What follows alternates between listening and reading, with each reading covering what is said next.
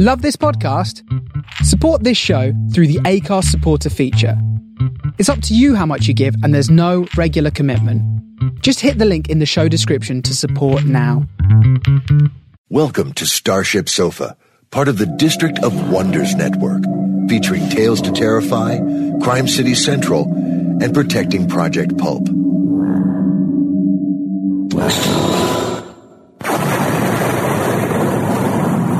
Everyone has a story in the District of Wonders. Come and find yours.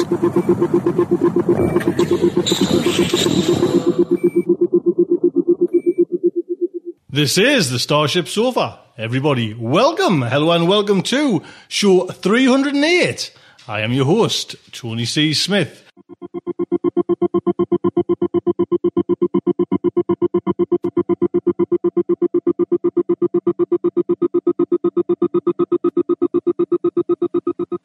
Hello, everyone. I hope everyone is fine and dandy. What a show! I'm telling you, what a special little show we have lined up for you today. I tell you what's coming in today's show. First up is fact article. It is movie soundtracks by David Raiklen, looking at Gravity.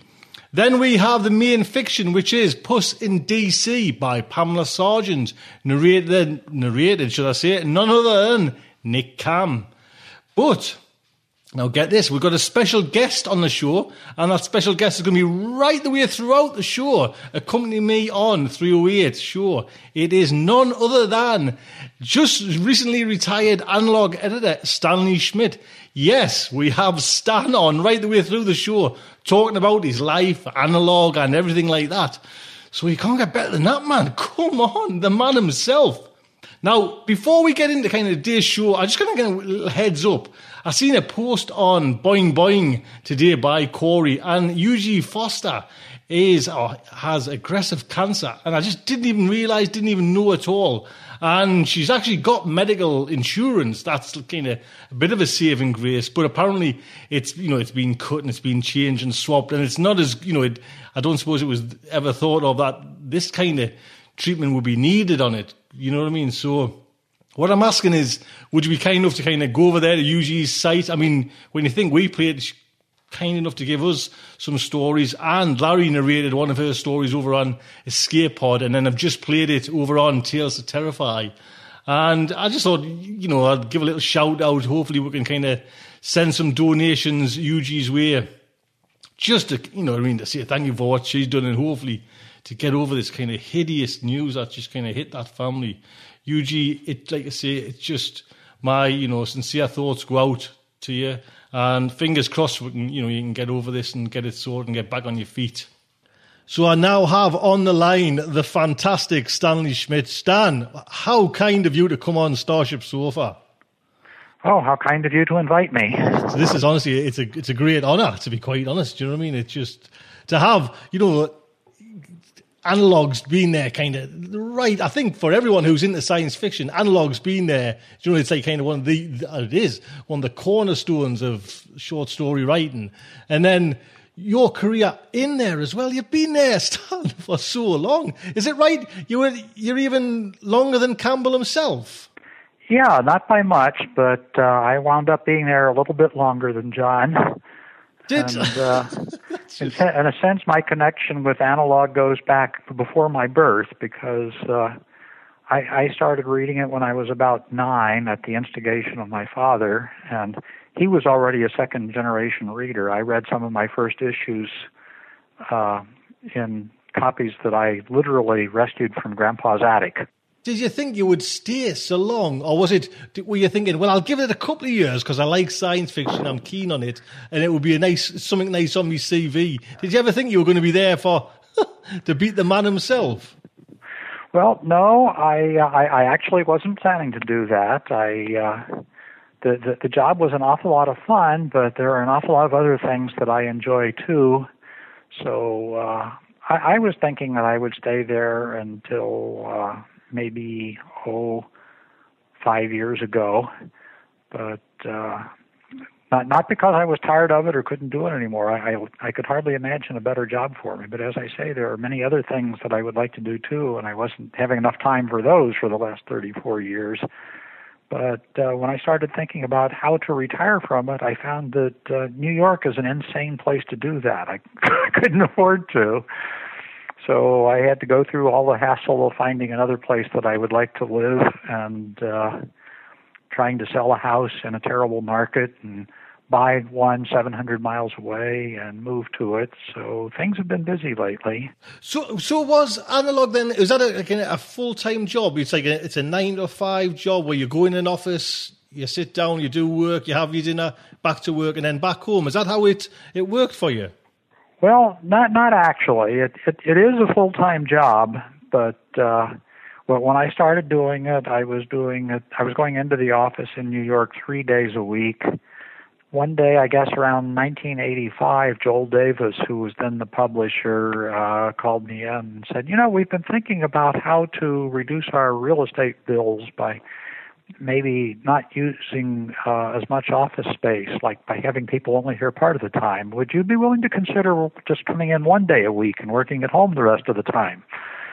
And I said, Well, I could think about that, while trying not to jump up and down with joy because uh, actually the office is a terrible place to do that kind of work. There are too many distractions. I, I could do it much better at home. So uh, for the last uh, 20 plus years, I had been working mostly at home.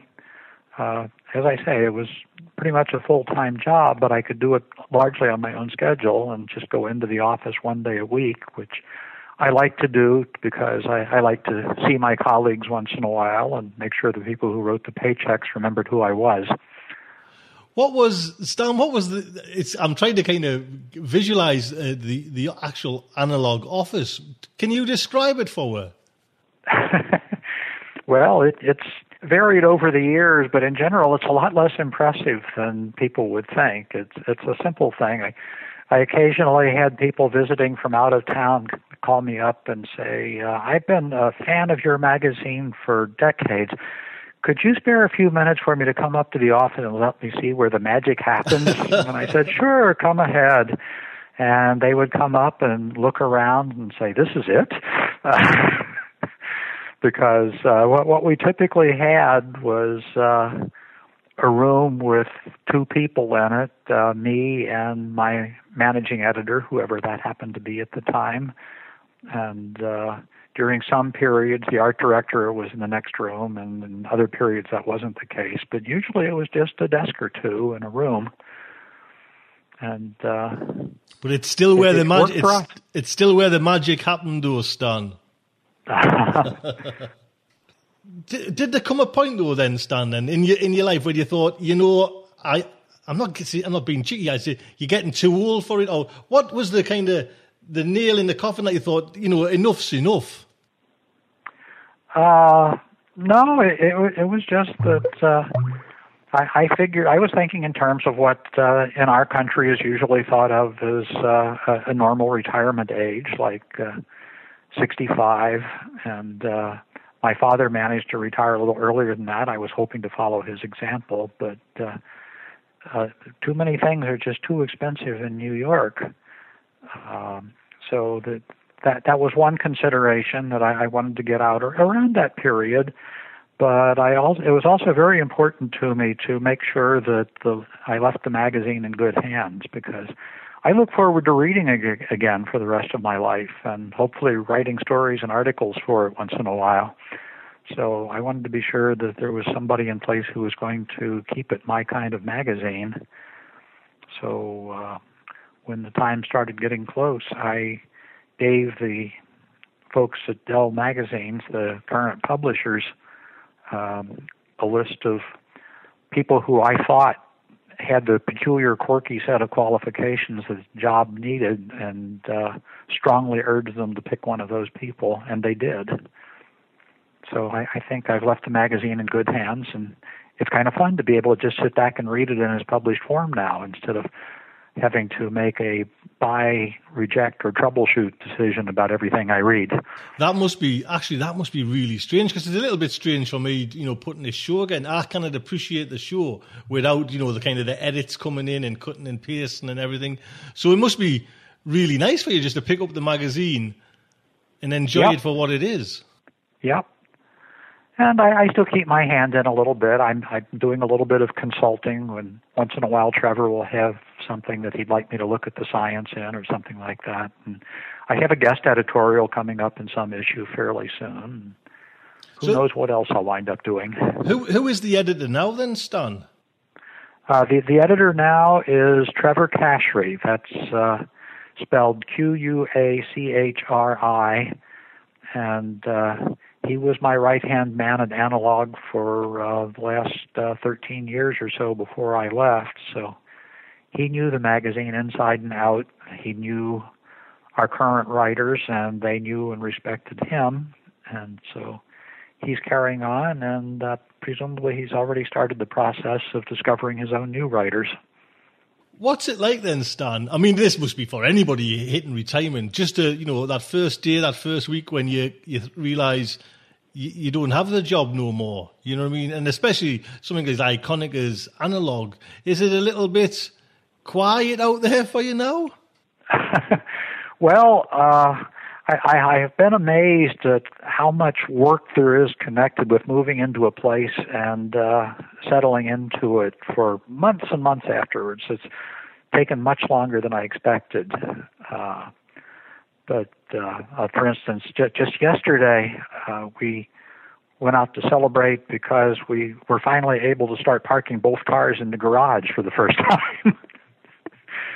uh, but uh, no, there, there's no shortage of things to do here. I'm uh, increasingly getting back to doing more of my own writing. I, uh, I'm working on a novel that I've been promising my agent for far too long, and uh, starting to uh, get to some short stories going again and things like that. Plus, uh, I have long been a musician, and one of my concerns when I left the New York area was would I be able to find mus- musical groups to play with here? Well, I uh, have already played with and dropped out of two because I moved on to two better ones. I'm now playing in a uh, symphony orchestra and a concert band. Plus, I'm living in one of the uh, best hiking areas in the country, and both Joyce and I are hikers, so we're taking advantage of that every chance we get. Well, Stan, what we'll do is we'll come back. We're going to play a little fact article now, and then we'll come back and have a little chat afterwards. Okay. So then, next up is science fiction movie soundtracks by our very own David Raiklen. Hello, everybody. Welcome to Sci Fi Soundtrack. This is where we explore the expanding universe of science fiction music, sound effects, and the amazing stories and creative people behind the scenes. I'm your host, David Raiklen. Thanks to Tony for making the show possible. We're glad to be aboard the Starship. This time, we'll be listening to the soundtrack to Gravity, the stunning 3D sci fi hit starring Sandra Bullock and George Clooney, directed by Alfonso Cuaron. It's garnering all kinds of rave reviews around the world and doing boffo box office. Looks like a shoe in to win Best Visual Effects. It's uh, really an amazing film and it has a really cool score by Steven Price, a electronica organic hybrid kind of sound that fits the film very well. And there's more. This time we'll also be listening to listener requests, ones from wonderful listeners like yourself. Michael, Jay, Kenneth, and Ariel, we're going to honor your requests this time. So let's start with music from Gravity. And we'll start with the music from the opening sequence of the film entitled Above Earth. This cue starts very quietly, kind of gently materializing, but then it builds to a ginormous climax, so watch your speakers. Above Earth.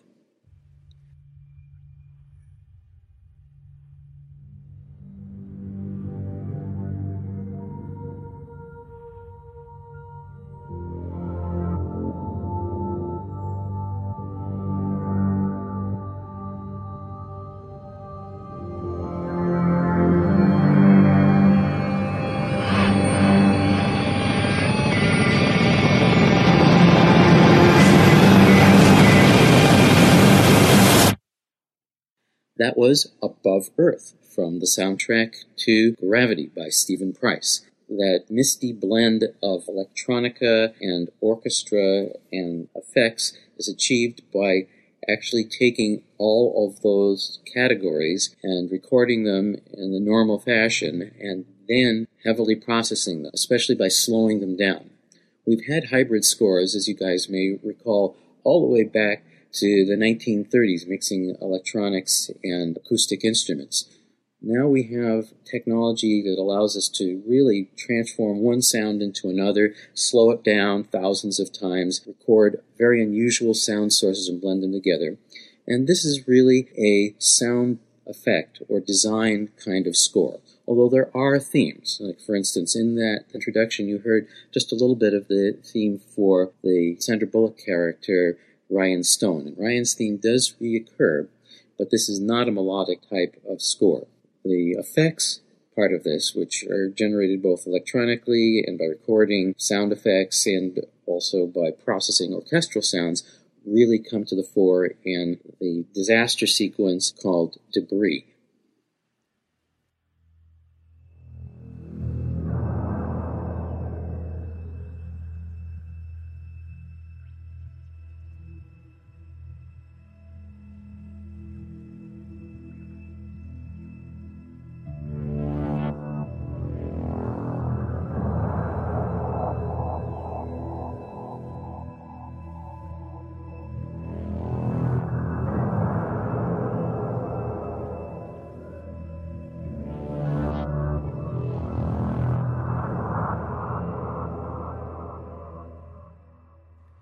Debris from the soundtrack to Gravity by Steven Price. It was important to the director to be true to the physics of space. There is no sound in space. If there's an explosion or an impact, it has to be metaphorically represented in the music with deep, resonant, impactful music. There is sound, of course, because inside the astronaut suit or anywhere that there is atmosphere, their sounds, and those have a very intimate and powerful effect, a little reminiscent of 2001 A Space Odyssey. But the soundtrack is a kind of reaction, an emotional response to the impact. So it isn't so much trying to create an explosion as to create the feeling of the ambience of an explosion, if that makes any sense. And it works beautifully in the context of the film. Let's take a quick break now from Gravity and the matters interstellar and come to our listener requests. Many of them are from video games, and we're going to honor three of them today, and then a fourth one that's uh, from a movie soundtrack. The first one we're going to take a listen to is the main theme from Batman Arkham City, the smash hit success to the equally successful Batman Arkham Asylum. Both have scores by Nick Arundel and Ron Fish, and the opening title is by Nick Arundel. It has a lot in common with the current Batman franchise dark, dense music with synthesizer pulse, motor rhythms in the strings, and even an epic choir that comes in within the first 30 seconds. But it sets a great dramatic scenario for a video game or even for a film. Here it is Batman Arkham City main theme.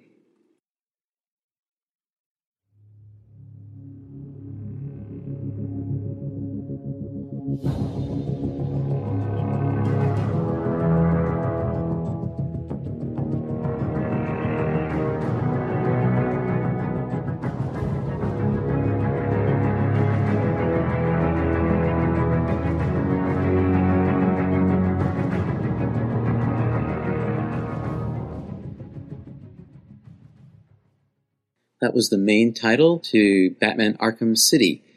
Music by Nick Arundel.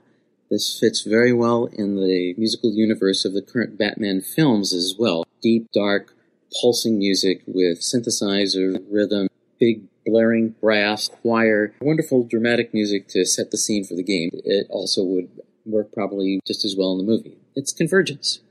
All right, now let's turn to another listener request from a J for music from Katamari Damacy, another video game, and a delightful soundtrack that won a Soundtrack of the Year, I think it was in 2004, and was so successful, the game itself, that it spawned seven or eight spin offs or sequels.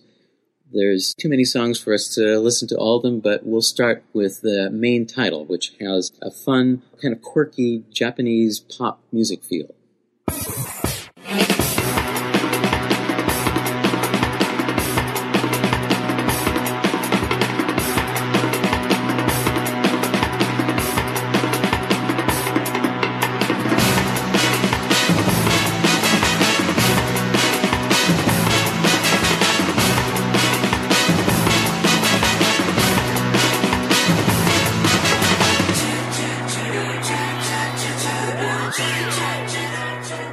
Katamari on the Rocks from Katamari Damacy, the video game, music by Miyake. It's delightful Japanese pop music, and I hope you enjoyed it.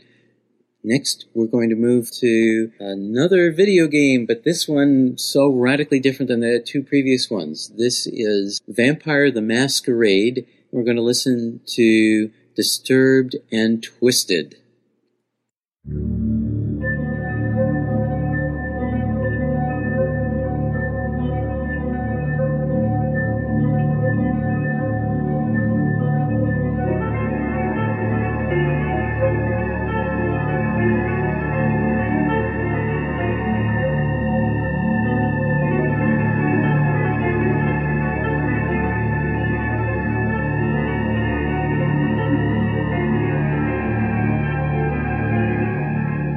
Disturbed and Twisted from Vampire the Masquerade Bloodline video game. This is a game that has actually taken on a life of its own with fan mods and alternative soundtracks.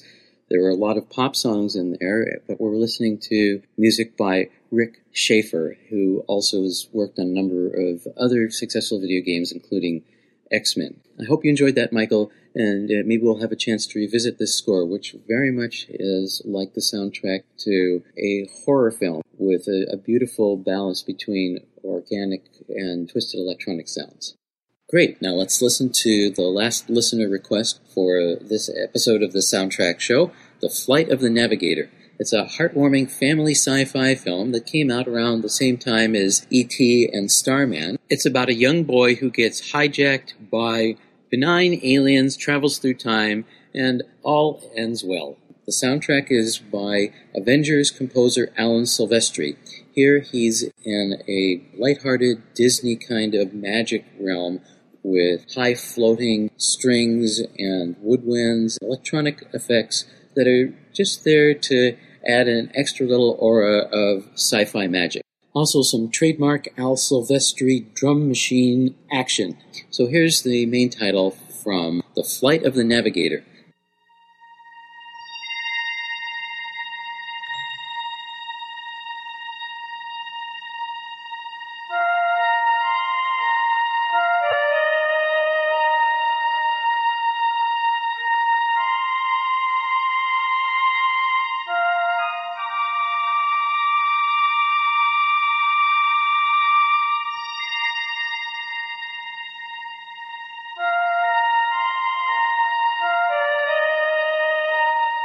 Main title from Flight of the Navigator, a marvelous science fantasy film scored by Alan Silvestri and requested by one of you, dear listeners, Ariel.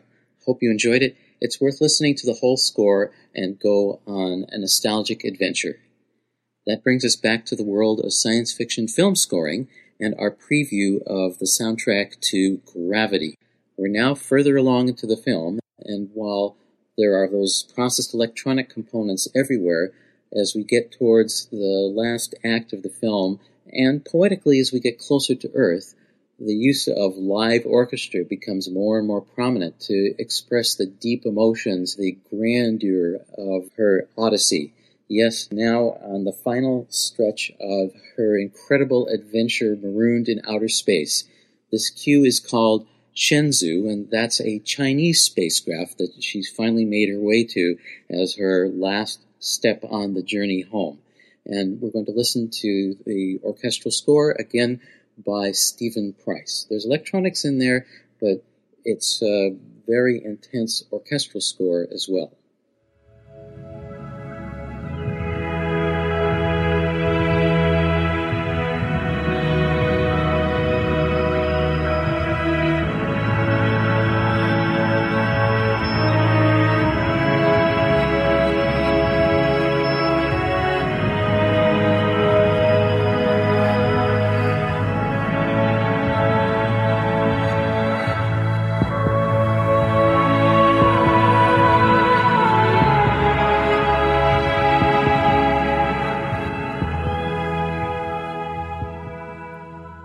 Shenzhou, music from the soundtrack to Gravity by Steven Price. This is at a key dramatic juncture where our heroine, Ryan, goes through a tremendous mental and spiritual transformation to regain the will to live and the mental clarity to fly the Chinese spacecraft. Quite an amazing cue, and it's topped only by the final cue of the film, Gravity, where she has finally completed her journey and stands once again. And this has the voices, human voices, that have been there throughout the whole film, but now you can hear them with great clarity. They're no longer processed, they're alive.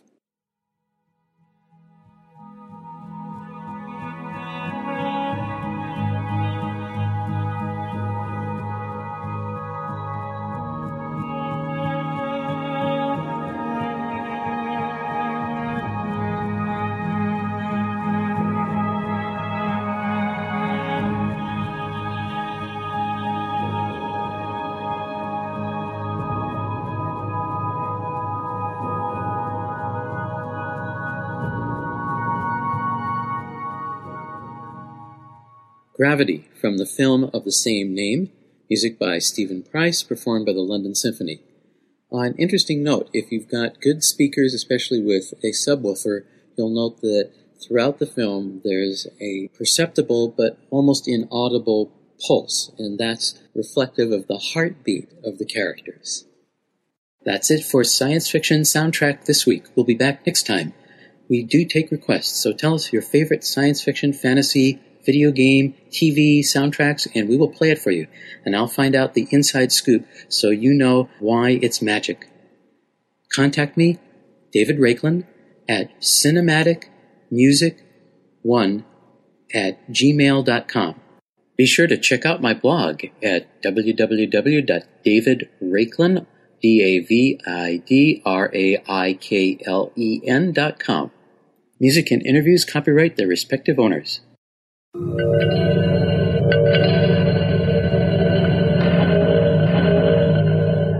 David, big thank you. Thank you so much. And like spot on timing. Like say this film, I've not seen a bad bit of reviews for Gravity. Do you know what I mean? I kind of seen a trailer. First trailer came out oodles ago, and you're kind of thinking, eh, what, what? And even now, you know, the premise is like, what, what's going on? But everyone's saying white knuckle ride tension. Do you know what I mean? So, and again, I haven't seen a bad review. So if anyone's seen it, you know, pop over the site, leave a comment on the website, or go to Facebook on the Starship Sofa fan page or on my little posts. You know, tell me what you think because I'm desperate to see it. To be quite honest, so it'd be nice to find out your thoughts on it. There you go. So, Stan, then fact articles because analog does fact articles as well. Were you again, as the editor, have you got? Are you the final one that picks them? You know, the choice of, or do you have somebody else for the the, the fact article side of things?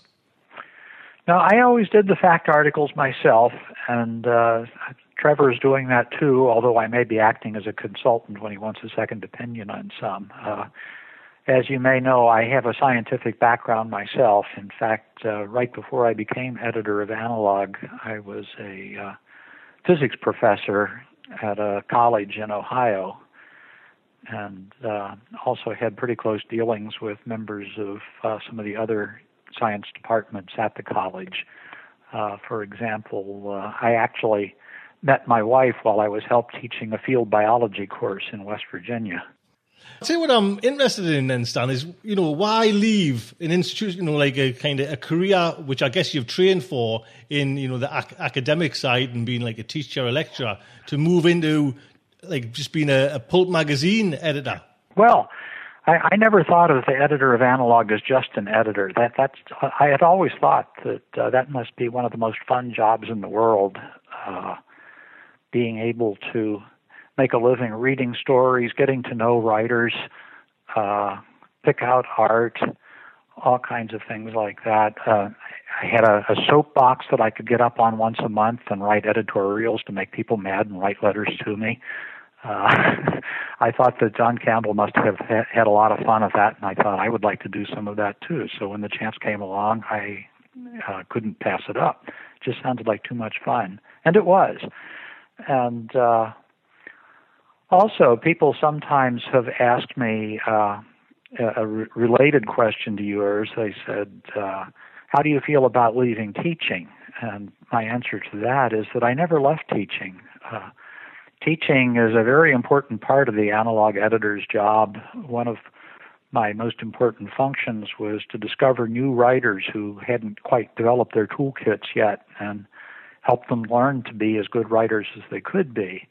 In a way, uh, although it wasn't in a classroom, what I was doing was a kind of teaching that probably every classroom teacher has secretly dreamed about on really bad days.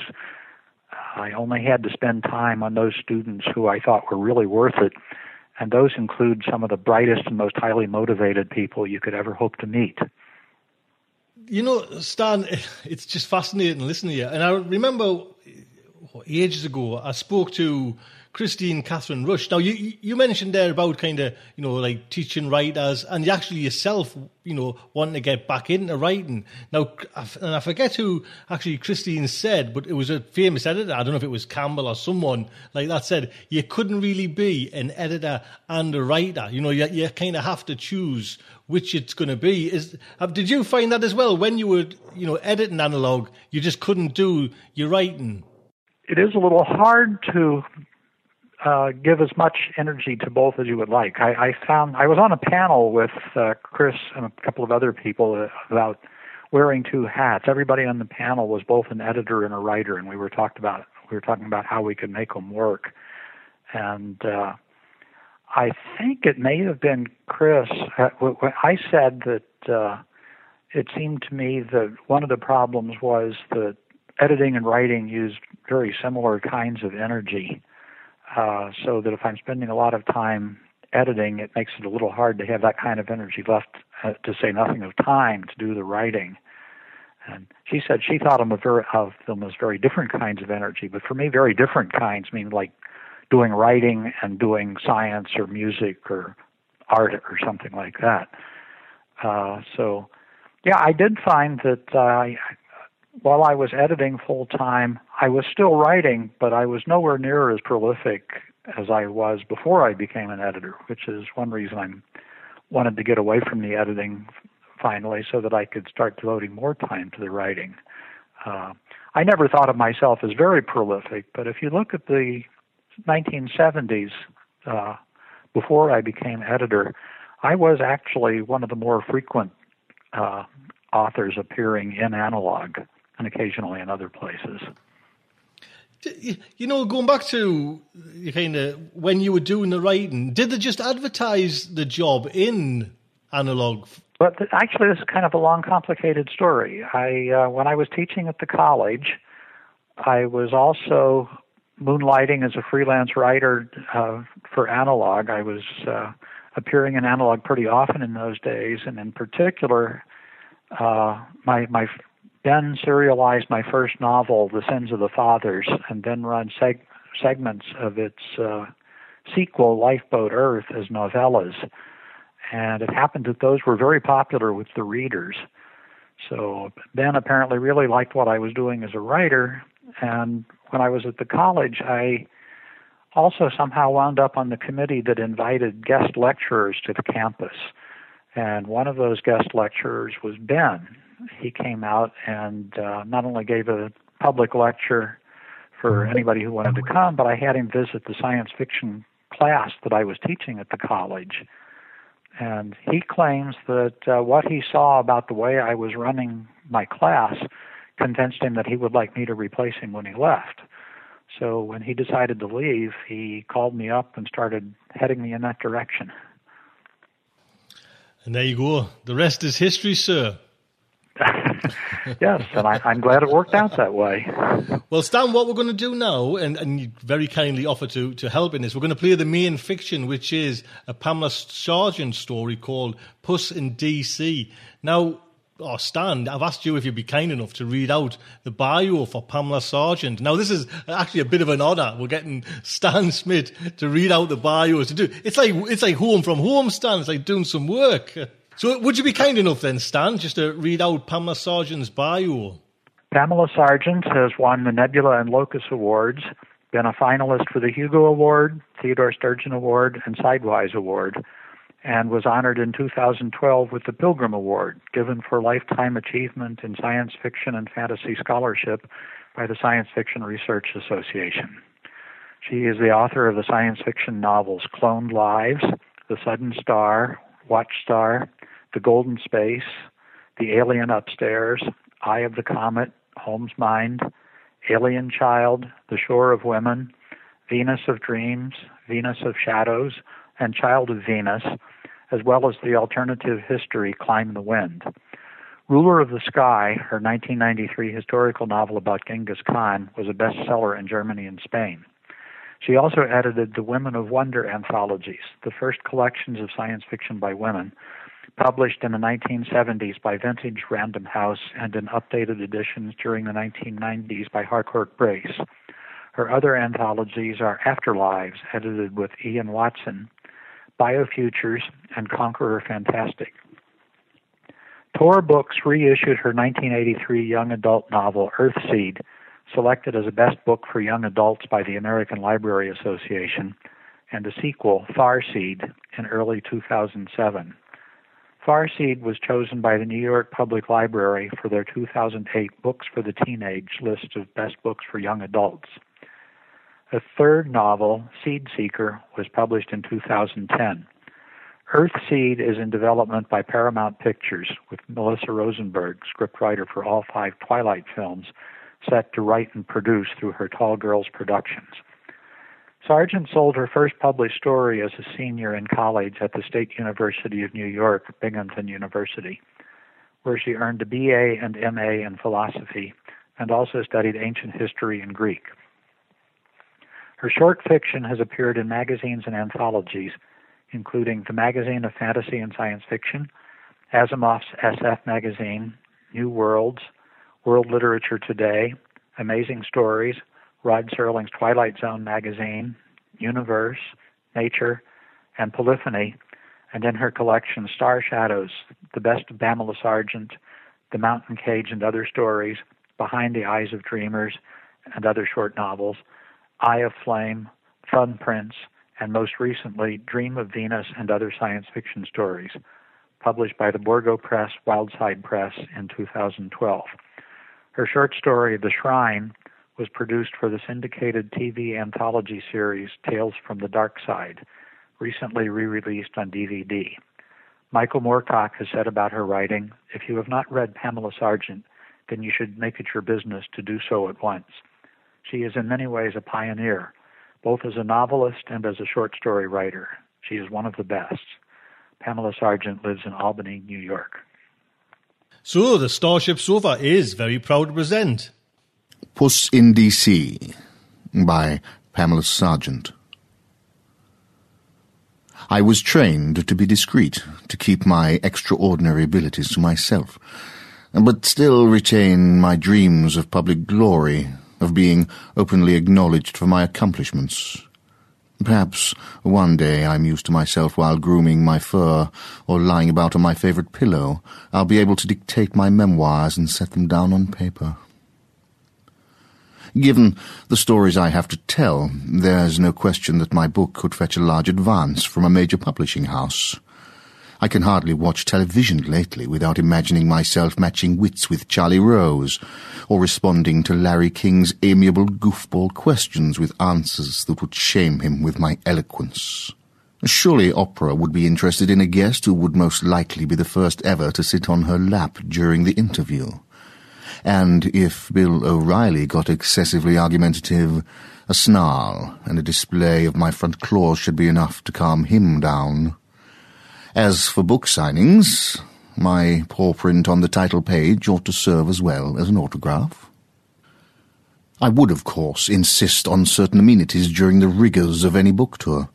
A personal assistant to help with grooming and running errands, a comfortable carrying case with ample cushioning, shrimp and crab meat at least once a day, bottled spring water, and the occasional bowl of cream.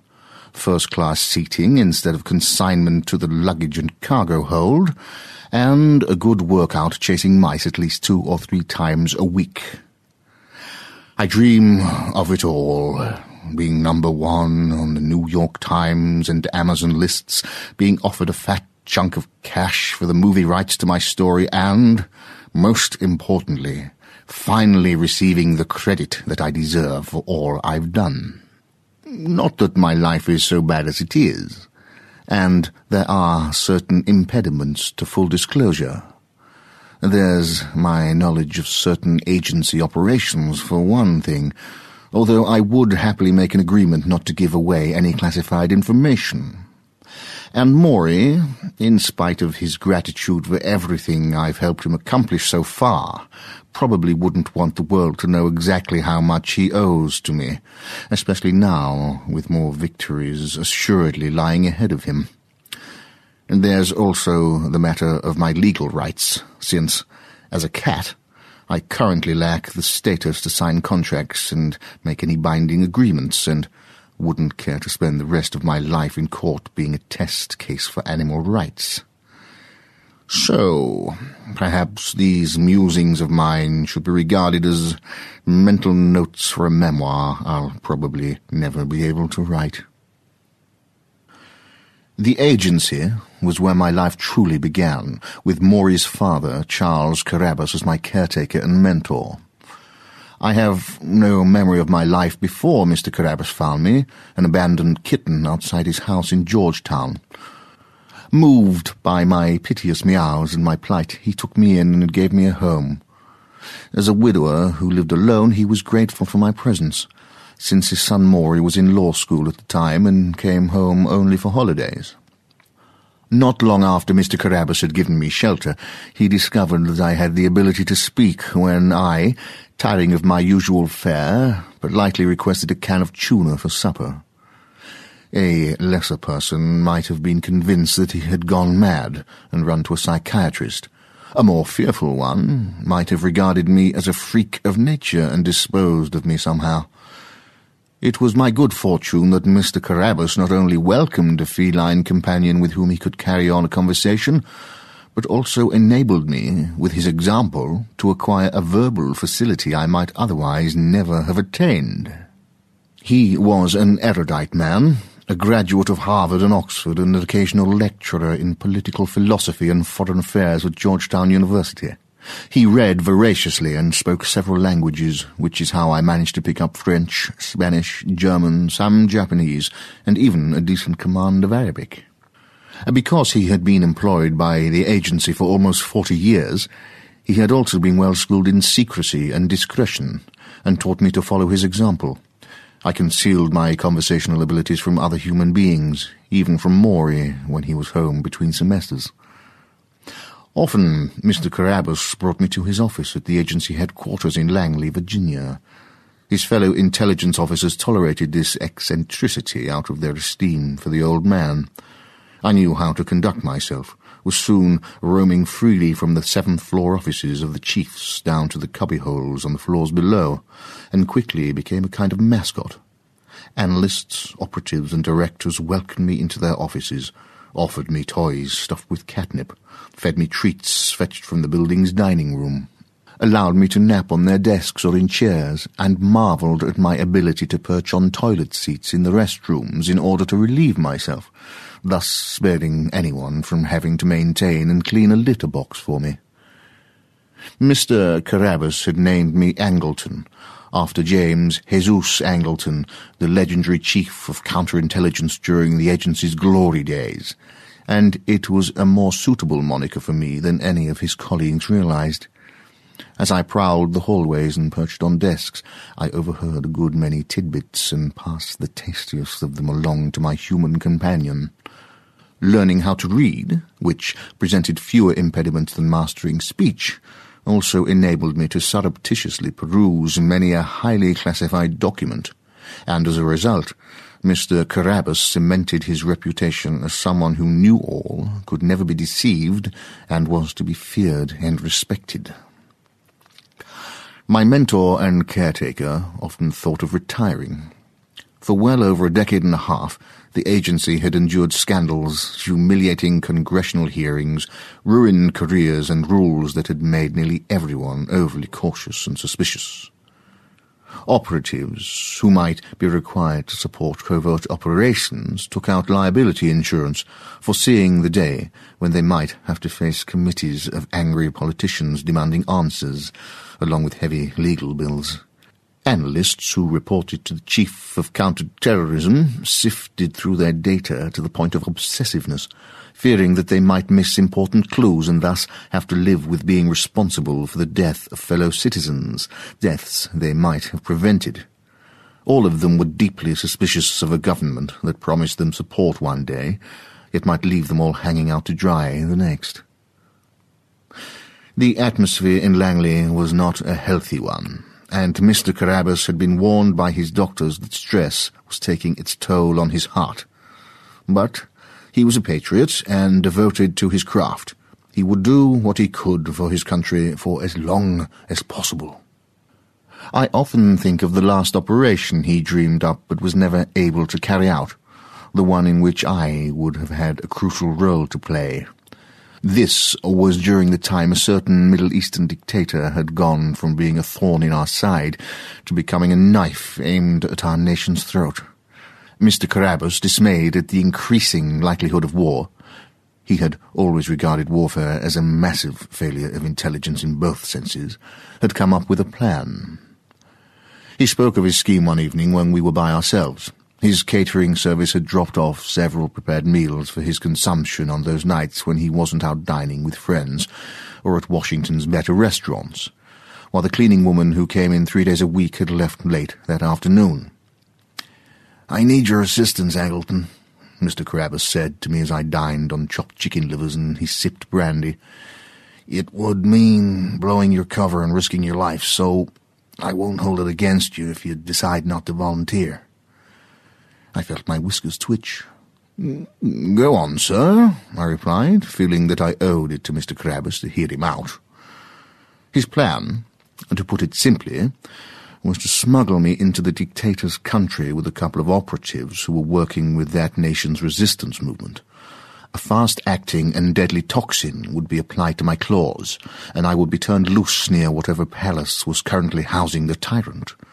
My mission was to locate that disagreeable fellow, administer the powerful and inevitably fatal poison with a few scratches of my claws, and then make my escape. That's the beauty of it, Mr. Carabas continued. Whatever suspicions might be aroused afterwards, no one would be able to prove that it was an assassination. And there wouldn't be any of those blasted hearings with all those windbags in the House and Senate. He peered at me over his snifter, but it's a lot to ask of you. I might have a problem getting close to the man, I said. He's extremely paranoid, heavily guarded, and has a fetish for personal hygiene. I had picked up those details while eavesdropping on some round-table discussion at agency headquarters. All true enough, but he also has a great fondness for cats. Magnus Richard confirmed that with one of his deep cover contacts just the other day. That's what gave me the idea. Apparently, there are cats in every one of the dictator's palaces and hideaways at all times. No doubt doubling as his food tasters, I murmured. That was also in the report given to Magnus, Mr. Carabas said. My biggest problem might be getting past the other cats without engaging in a territorial dispute. If I end up clawing one of them in a fight and the cat kills over, that would give our whole game away. Mr. Carabas set down his snifter as I leapt into his lap. As I told you, he said, while scratching me behind the ear, this has to be your decision. I'll understand if you refuse. Actually, it wasn't the dangers of the mission that gave me pause. If my human handlers could get me into the country and anywhere near the target, I knew that I could accomplish my task. What worried me more was what might happen afterwards. My accomplices, and probably others in the agency, would have to be informed of my abilities if they were to trust me to carry out the mission. Could I rely on all of them to keep my secret?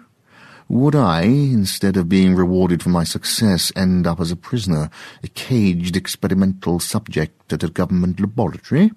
Even worse, how could I be sure that the agency would want to keep me alive after the operation was over?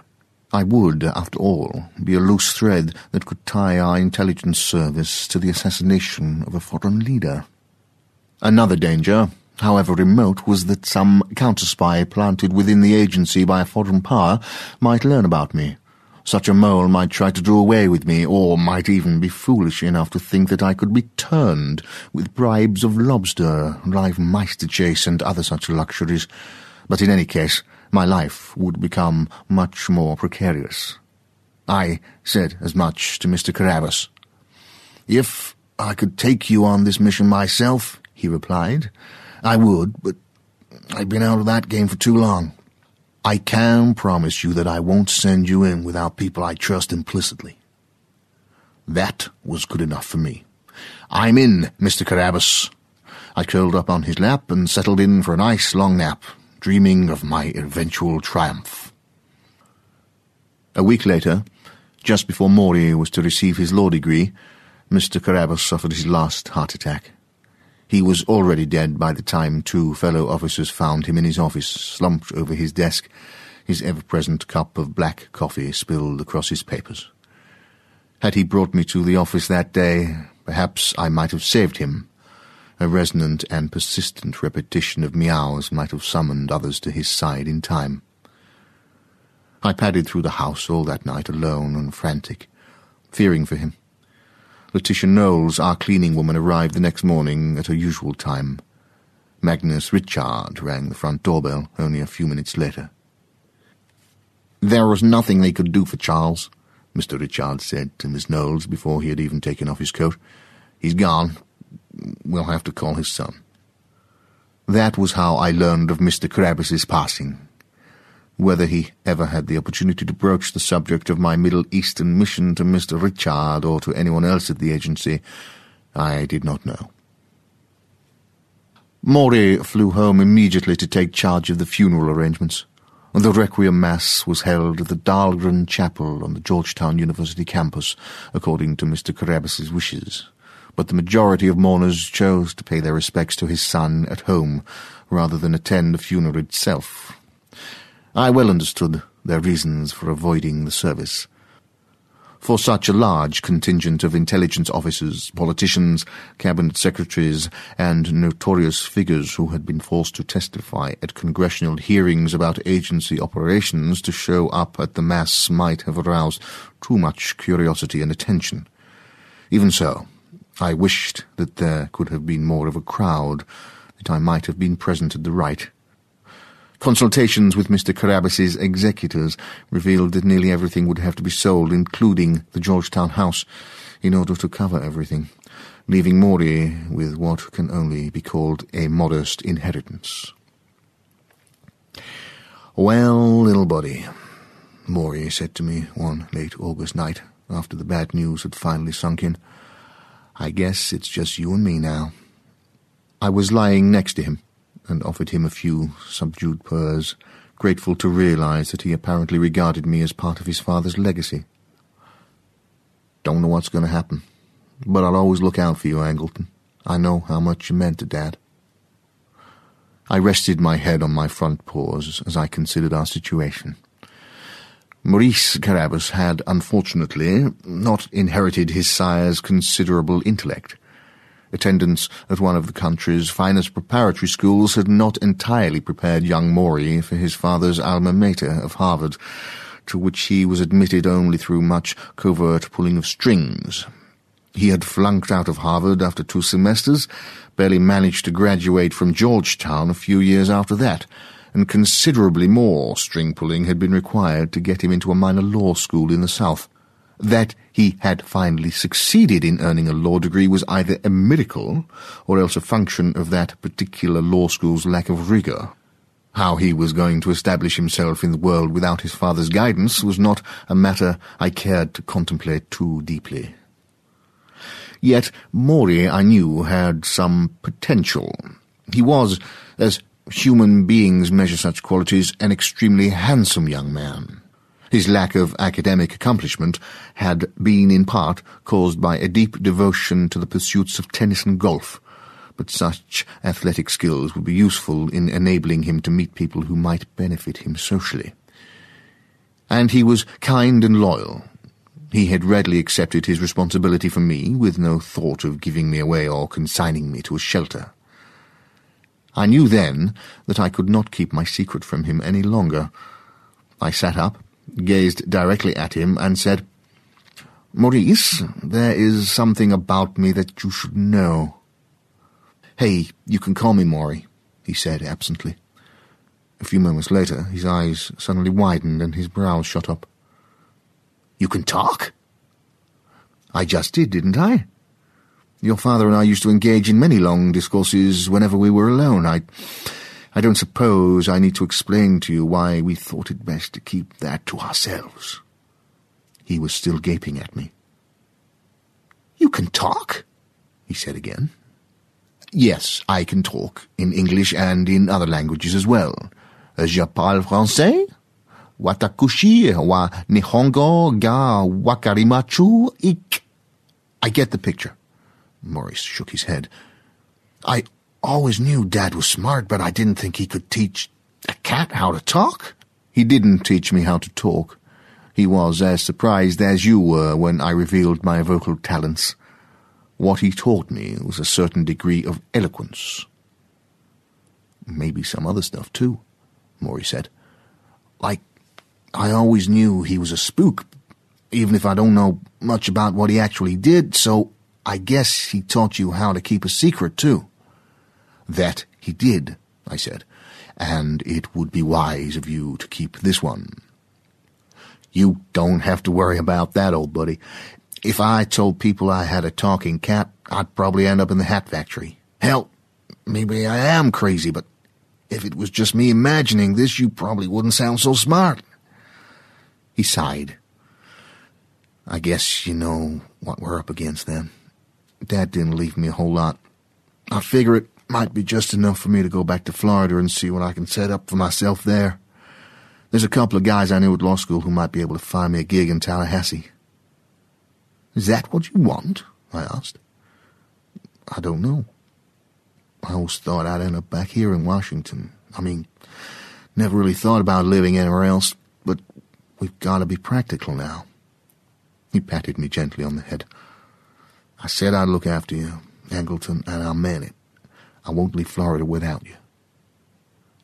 I was moved, even though the prospect of spending my remaining years in the Florida panhandle was less than enticing. An idea was forming in my mind. But there's no reason to leave your hometown, I said, and seek your fortune elsewhere. There would be far better hunting for you in Washington than in Tallahassee. Maybe, he said, but I can't afford to live here now. You'll have a nest egg after everything's sold. Would you like my advice? I asked. Sure. Use the money to stay in Washington and leave everything else to me. I've learned a few skills that might stand us both in good stead. Really? I fixed him with a stare. Just listen to me, young Maury, and you may find out that you have more of a legacy than you realize. Mr. Carabas's belongings were auctioned off, the house sold, and the taxes and debts paid, leaving Maury with a slightly larger sum than he had expected. We might have invested some of the money, but Maury knew nothing of such matters. I, given the unfortunate example of Mr. Carabas, knew little more than Maury did about finances, but in any case, the plans I had for him and myself did not involve living modestly on a pittance, being bystanders at life's game instead of players. His father, my rescuer, would have pulled enough strings to get his son set up in a suitable position. In his absence, I could do no less. We have to move out by the end of this month, I said to him one evening in Mr. Carabas's library. The built-in bookshelves were empty, all the rare books having been sold at auction, and we were sitting on the floor, since the leather chairs and reading lamps had also been taken away by their new owners. I know, Maury replied as he fed me an anchovy from his pizza, but every place I've looked at has rent that's too high. About the only place we could afford would be some shithole in a really bad neighborhood. Taking up residence in a shithole would hardly improve your future prospects, Maury. I suggest instead that we move to the Watergate complex and purchase some living space there. It's come to my attention that there are some apartments available in Watergate South. I had found that out at the latest auction of Mr. Carabas's possessions when one of the buyers had mentioned to another that he was planning to move there soon. The Watergate? That's way out of our legal, buddy. I can't afford a place like that. You have your inheritance, I said. That could pay much of the freight, so to speak, and you could borrow the rest, and I vow to you that after the move you'll be launched on a most promising trajectory. I don't think you understand. Morris swallowed more beer from his can. That would just about clean me out. Only if nothing else comes along and you'll be able to sell your place to another buyer in the future, which might just pay off whatever I end up owing by then. I accepted another anchovy, then sat back on my haunches. Maury, think of an apartment in Watergate South not as an expense, but as an investment. If you're going to get anywhere in the world, you have to position yourself among individuals who can help you. Living at the Watergate will put you in close proximity to some influential people. And what if nothing else comes along? Leave it to me, I said. You promised to look after me, and I'll do no less for you. Trust me. After all, we're both in this together. Maury accepted my advice in the end, largely because he couldn't think of anything else to do. I assisted him with his application to the Watergate Cooperative Board. He easily won approval since I was able to demonstrate by sitting quietly on his lap during his interview and allowing the board members to pet me how well-behaved a creature I am. By the beginning of January, we were ensconced in a one-bedroomed apartment with balcony in Watergate South. By early February, with my advice on whom to call and where to submit his resume, Maury had secured a position on the staff of one of the senators of the Intelligence Oversight Committee, a gentleman who had always treated employees of the agency fairly and sympathetically whenever they appeared before him. Maury's salary was small, certainly not enough to cover our expenses, but he was now well situated with his job and his residence to meet people who could help him to rise in the world. By late spring, however, I was coming to see that more action on my part would be needed. Maury was not the sort of fellow likely to become a trusted and influential adviser to his senatorial patron, Indeed, he often brought work home with him or emailed it to his home computer so that I could peruse various studies and polls, read constituents' mail, and advise him on the wording of position papers. Instead of making influential contacts, Maury had made the acquaintance of a number of young ladies, most of them congressional staffers or interns. From then, he seemed to require only that they be fond of cats and possess a quality he referred to as bodaciousness. I spent many a night lying on his bed while he and his companion of the evening slept, trying to conjure up a plan of action. Maury, I said to him one evening when we were by ourselves, it's time to cut to the chase. What do you mean? he asked, feeding me a scallop from his take-out carton of Chinese food. At the rate you're spending money on wining and dining and tennis playing with your young ladies, we'll be lucky if we have enough money in the end to get to Tallahassee with a low fare ticket for you and consignment to the cargo hold for me. But you said I had to make an impression. Making an impression on young ladies nearly as penniless as yourself isn't exactly what I meant. You might at least find someone with more substantial assets. Maury looked abashed. It isn't as if I'm not trying. I mean, most of the time they're coming on to me. I don't ask, like, ask them out about their bank balances. You can't exactly expect a guy to say no when the opportunity knocks. I suppose not, but these weren't the sort of opportunities I had in mind. Anyway, it never lasts, he said. And by the time I'm ready to think about getting serious, they're dumping me and going out with somebody else. Which means that going on in this way, I said, with companions who inevitably tire of you is both expensive and pointless. We have to take more drastic measures. He quickly agreed to my tentative plan, which was hardly a plan at all. I was hoping only to scout the territory, so to speak, to see if there was any way to bring Maury to the attention of some of the wealthy and influential human beings who inhabited the Watergate complex. I did not expect an opportunity to do so to land right in front of me. Early the next morning, Maury and I left our building, he on foot and I in my carrying case. When he was certain that no one was watching us, he opened the case and let me loose. Since it was Saturday, Maury would be able to wait for me until I safely made my way back to Watergate South. Take care, little fella, Maury whispered after me as I slipped out of my carrier. You be really careful, you hear? He was being far too solicitous. I could easily find my way back, having studied a layout of the complex.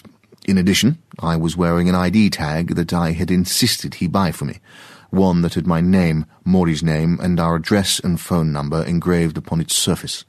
Maury's father had always spared me the indignity of a collar, but it was best to be on the safe side. If I did get lost, I didn't want to give myself away by having to ask for directions. I bounded across the grass, revelling in my freedom. Only a few people seemed to be out jogging on the pathway near the Potomac or wandering off with guidebooks in the direction of the National Mall. Birds twittered in the tree limbs overhead, and I thought of bagging one or two before resuming my reconnaissance. Then I spied a glittering loop lying underneath a shrub. I scurried over to examine the object and found what looked very much like a bracelet. There was no way to tell if the bright stones of this human limb adornment were of any value or were only cheap imitations, but something about the bracelet attracted me. I rolled around, swatting at it with my paws, and somehow managed to get it hooked around my neck. A short, sharp, extremely hostile sound suddenly interrupted my play. My ears twitched and my fur stood up. Even with my lack of experience in the out-of-doors, I recognized the sound of a dog's bark. I turned my head and moved my eyes just in time to see a large beast bearing down on me from the right, still barking as a man ran after him waving a long leather strap. The dog had slipped his leash and was on the warpath.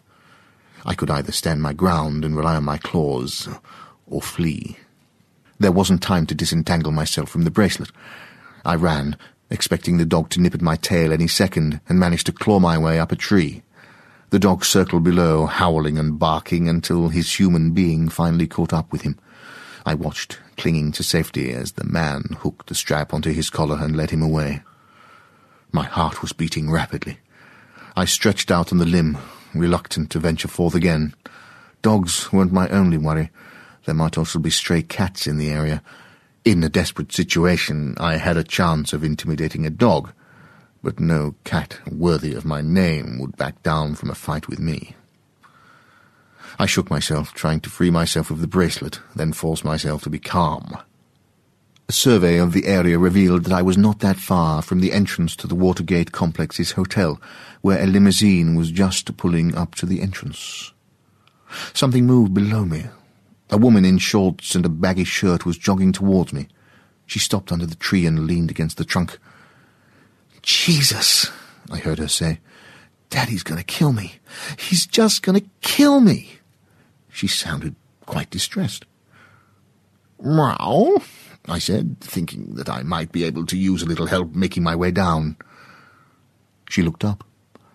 Young Maury had always brought home attractive human females, but this one far exceeded them in beauty. Her hair was thick and dark, her eyes large and green, and her teeth were white as she smiled at me.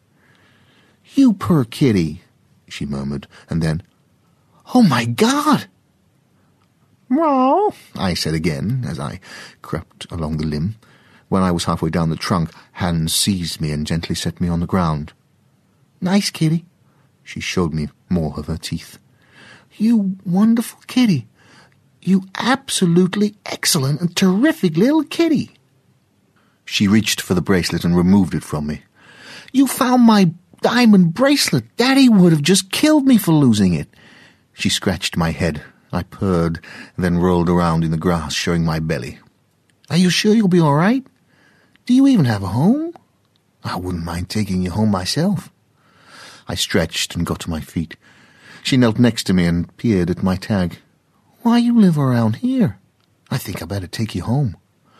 I squinted at her. I was tempted to scurry away, given that I had so little chance to explore my surroundings. But my encounter with the dog had dampened my enthusiasm for more adventures. An extremely large male human being seemed to be watching the young lady and me at a distance, and perhaps it was wiser to take advantage of the safe passage home that this female was offering. I allowed her to pick me up. She insisted on holding me with my head nestled against her elbow. Not exactly the most comfortable position, but I was able to endure my discomfort until we reached Watergate South. The doorman recognized me as we approached and quickly opened the door for us. Maury was lurking in the lobby, still clutching my carrying case as my captor entered the building. Angleton, he said to me. Thank God you're safe. Is he yours? The young woman said. Maury didn't reply immediately. I had a good look at his face from my vantage point. His mouth was hanging open and his eyes were as glassy as they had been when he first heard me speak. Is he your cat? the woman said. Are you Maury Carabas? The tag says he belongs to Maury Carabas. I wriggled around in her arms, then leapt to the floor. Hello, she continued. Anybody home? Maury managed to close his mouth for a moment. Hello, he said at last in a muted voice. Yeah, he's my cat. It's a good thing I found him then. You really shouldn't let him run around outside, even if he did find my bracelet for me. I, I was afraid I'd never see it again. Her arms tightened around me. You should be a lot more careful with this wonderful, beautiful kitty. I know, but Angleton has a mind of his own. Maury still had a dazed look on his face. What's your name? Desiree. That's a beautiful name. This hardly passed as witty repartee, but the young woman was now staring at Maury in the same stupefied fashion as he was gazing at her. Maury's a nice name, too, she replied. I work for Senator Trilby. I'm a member of his staff. I'm here in Washington with my father, Desiree said. He always stays at the hotel when he's in town.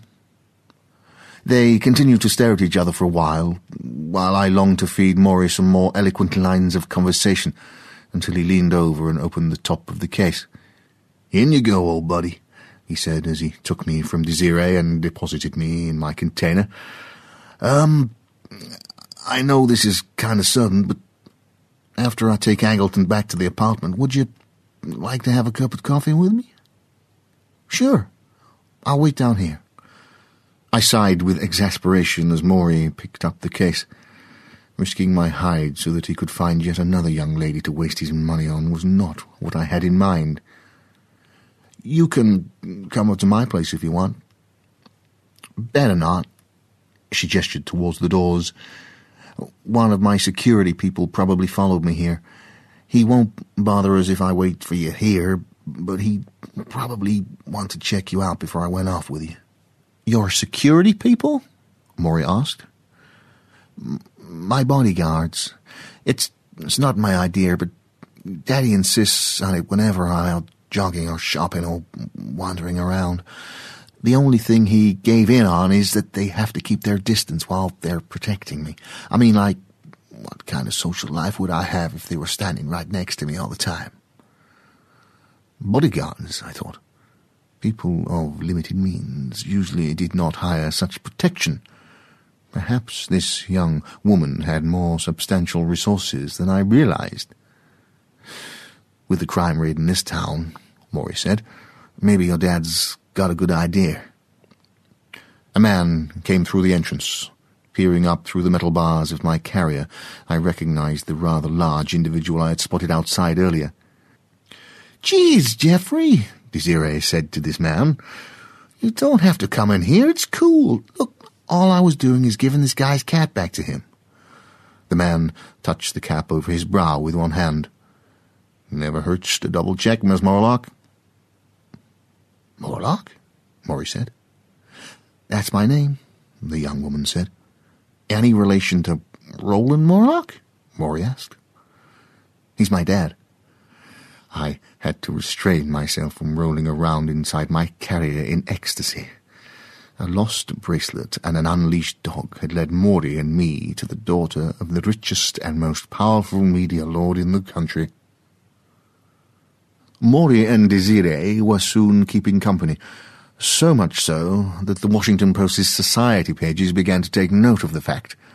Whenever the two weren't spending time in the royal suite at the Watergate Swiss Hotel, they were playing tennis, picnicking in Rock Creek Park, working out at the hotel's health club, playing golf at Burning Tree, attending yet another performance at the Kennedy Center, or jetting up to New York City after a weekend of theater performances and club hopping. Often I accompanied them on these junkets, packed in my carrier and safely in the keeping of one of Miss Morlock's bodyguards. That Desiree and Maury had a certain lack of intellectual prowess in common only seemed to strengthen their bond. However vacuous they might have seemed to many of their former loves, they never bored of each other. The two were together nearly every evening, and on those rare occasions when they were not, Desiree called on the telephone and engaged Maury in lengthy, if often monotonous conversations. They spent their evenings at Mr. Morlock's hotel suite, where Desiree had remained even after her father returned to New York, or at Maury's apartment, where they could barely restrain themselves from expressing their affections at almost any opportunity. The young woman's increasing fondness for Maury also encompassed me, the cat who had found her bracelet and had enabled her to meet the man who had, so she proclaimed, become the love of her life. When they were not at Maury's apartment, the two brought me to the hotel suite with them. Whenever they dined on take-out or room service food, they fed me tidbits with their fingers, and because Desiree was always dieting, I had my choice of abundant leftovers.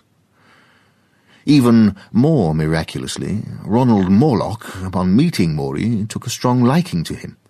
I suppose that I can claim some credit for that, as I was careful to rehearse Maury in a recitation of Mr. Morlock's prehistoric political views before he met his love's father for the first time.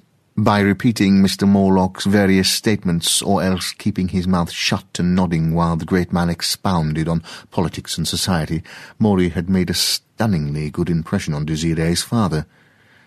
It's also true that Mr. Morlock had grown increasingly distressed at seeing stories about his daughter's nocturnal shenanigans regularly appear in the publications of several of his competitors. Maury, to his mind, was a great improvement over Desiree's past suitors. Maury's prospects had never been brighter. One of the wealthiest young ladies in the world adored him, and it was increasingly likely that their strong attachment to each other would eventually result in matrimony. Mr. Morlock, during his visits to Washington, often spoke of various executive positions that Maury might some day occupy in one of his companies. I should have been as delighted as a cat roaming in a garden of catnip, but I had miscalculated Maury's capacity for subtlety.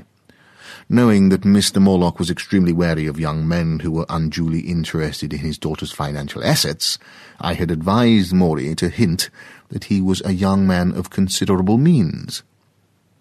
You don't want Ronald Morlock to think of you as a fortune hunter, I had told him, especially since young Desiree, according to a recent article in Vanity Fair, has already had a couple of unfortunate and expensive involvements with mercenary young men of dubious antecedents.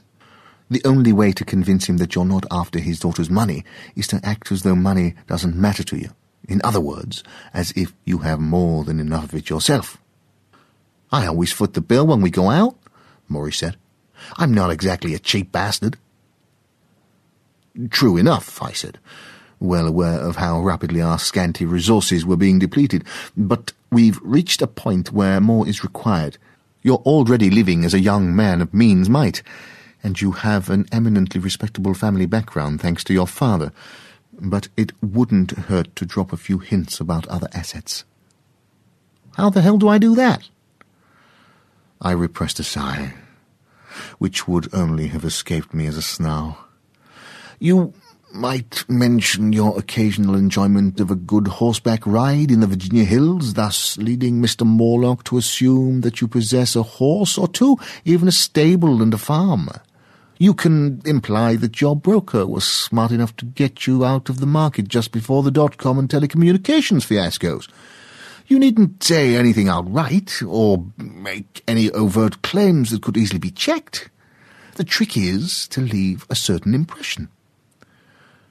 Maury not only followed my advice, but also exceeded it. Four months after meeting Desiree Morlock, he had managed to convince her father that he had a few million salted away in bonds and other investments, that the acreage of his Virginia farm encompassed a county or two, and that he had given up his late father's Georgetown home for the Watergate only because the house had evoked too many painful memories of his beloved sire. Had he been more discreet and ambitious, he might have been safely wedded to Desiree before her father discovered his true net worth. By then, Mr. Morlock, faced with a happily married daughter, would most likely have overlooked the matter, especially since he would have had to admit to himself that he had drawn his own conclusions too readily from some rather vague statement of Maury's. He was not a man who cared to admit his own mistakes. But he was also not a man who would allow his daughter to marry a four-flusher. The truth would come out either through Mr. Morlock's investigations or else in some published item by an inquisitive journalist. Maury, by being too specific instead of ambiguous in his statements, would soon be exposed as an outright liar, and I had no way to avert the disaster that would ensue. Maury and Desiree had jetted off to Los Angeles in one of her father's Gulfstreams for a week-long vacation before Christmas. They had wanted to bring me with them, but I had explained to Maury privately that I had other fish to fry. There was much for me to ponder in his absence. I spent a couple of days at Maury's computer, which he had left on for me, distracting myself by researching real estate listings in Tallahassee. At last I removed my paw from the mouse and closed my overstrained eyes. The truth of our situation could escape me no longer. We would soon be penniless. The longer we stayed in Washington, and the more prolonged Maury's courtship of Desiree became, the greater the chance of exposure, and of Mr. Morlock parting the two lovers decisively and forever. It was time for desperate measures. Perhaps if we decamped from the Watergate and headed south, Desiree would be moved to follow Maury there, and would quickly agree to marry him so as not to lose him again. It wasn't much of a plan, but I was hard-pressed to come up with anything more promising. We might be able to scrape together enough to afford one of the modestly priced bungalows in the Tallahassee listings. As I contemplated this half-baked idea, there was a rattling outside our door. My ears flicked as I heard the almost imperceptible sound of the lock turning. Desiree had left her bodyguard Geoffrey at her hotel suite with orders to come over twice a day to feed me and clean out my litter box, but he had already completed his rounds. The door opened. The silhouette outlined by the lights in the hallway was much smaller than Geoffrey's large form. Someone was breaking into the apartment. I leapt down from my chair, frantically looking for a place to hide in the large room that constituted most of our living space. It was unlikely that a burglar would go out of his way to harm me, but I wanted a good look at the miscreant in order to be able to describe him later to Maury before he contacted the police. Angleton? the intruder said. I had heard that voice before. Angleton, I know you're there. The door slammed shut behind him. Heels clicked against the marble floor of the foyer. You better come out. I slipped under the dining room table, holding my breath, then crept towards our Christmas tree. An overhead light suddenly illuminated the room as I scrambled under the tree's lowest branches. Come out, Angleton, the man said. You can't hide from me. I'm afraid I know all about you. Charles told me your secret just before his death while we were planning a certain operation in the Middle East. I know all about what your role in that mission was to be. I saw his face now and recognized Magnus Richard. For such an experienced operative to get past the doorman and our building security systems and to acquire copies of our keys was probably a simple matter. But why was he here? Perhaps the agency had finally given the go-ahead for the obstreperous dictator's assassination, and Mr. Richard was here to enlist my services in that effort. He sat down on the sofa. Here, kitty kitty. I crept out from under the tree, still apprehensive. Mr. Carabas would never have confided our secret to his colleague unless he had trusted Mr. Richard implicitly. Yet I remained suspicious. If the man wanted my help in one of the agency's operations, surely he could have contacted me in some other way. Well, I said. Don't get funny with me, Angleton. I know you can do more than meow. Charles told me all about your long conversations and how many languages you managed to pick up. I know you can understand every word I'm saying to you. I moved a little closer and sat down a few feet away from his feet. I know all about you, Mr. Richard continued, and I'm the only one who knows now that Charles is dead. There's something I have to discuss with you, and unless we come to an understanding, your nine lives will pass very quickly, I promise you. My fur rose along my spine. He was threatening me. He would not have had to threaten me to enlist me in any agency operation. Evoking the memory of Mr. Carabas would have been enough to win my cooperation. Mr. Richard, I feared, was playing another game. Well, I said again. You better listen, you little flea bag. This isn't about what mission Charles and I were planning. That never got past a couple of discussions we had by ourselves. This little meeting involves you and that doofus you're living with, and if you're not cooperative, a lot of very unpleasant things can happen to recalcitrant kitty cats and their masters. Nobody else in the agency knows about you either, so don't think you can go running to them for protection. I stretched out, still keeping my eyes on him. It's very simple. Mr. Richard said. You'll go on living with Maury, and every once in a while you'll report to me. That isn't asking so much, is it? Later on, when we figure out how to make the best use of him, there'll be more for you to do, but nothing as risky as what Charles was planning for you in the Middle East. Once Maury's married to the Morlock girl, he'll start rising in her father's company and having somebody in place to watch him and maybe to help in using him later on could be very beneficial to us. He paused. Wouldn't surprise me if you had something to do with getting those two together. Somehow, I restrained myself from hissing at him. Roland Morlock, who never missed a chance to wave the flag either figuratively or literally, would happily have cooperated with the agency on anything they asked of him. So why all this hugger-mugger? In any case, given Maury's precarious situation, Magnus Richard would have had to find another way to spy on Morlock Enterprises. You better start piping up, Mr. Richard said, or it won't go well for you. He glanced towards the glass-covered door that led to the balcony. I don't even think a cat could survive a twelve-story drop, especially if I wring your furry little neck first. I sat up. Very well, Mr. Richard, I said, but I fear you're too late. Young Maury's marital prospects aren't looking especially good at the moment. Holy Christ, he said. You sound just like Jeremy Irons. Not quite. I'm afraid I picked up a fair number of mid-Atlantic locutions from Mr. Carabas. What did you mean, Maury's marital prospects aren't looking good? Is that Morlock girl getting tired of him already? All indications are that Miss Morlock is still besotted with him, I replied. But that may not matter in the end. Her father's probably already poking around doing background checks on Maury, and when he finds out how impoverished he is, he's not likely to consider him a fit mate for his daughter. There's nothing wrong with being broke. There is if you've led someone to believe otherwise. Mr. Richard shook his head. He can't be that broke if he's living here. He's living here well over his head, I assure you. Mr. Morlock is well aware that Maury's riches don't come anywhere close to equaling his own. That's not the problem. The problem is that he believes Maury to be far more prosperous than he is. When he finds out, I can guess, Mr. Richard interrupted. He's going to think Maury's a gold digger. He'll make sure they don't get married after all. Exactly.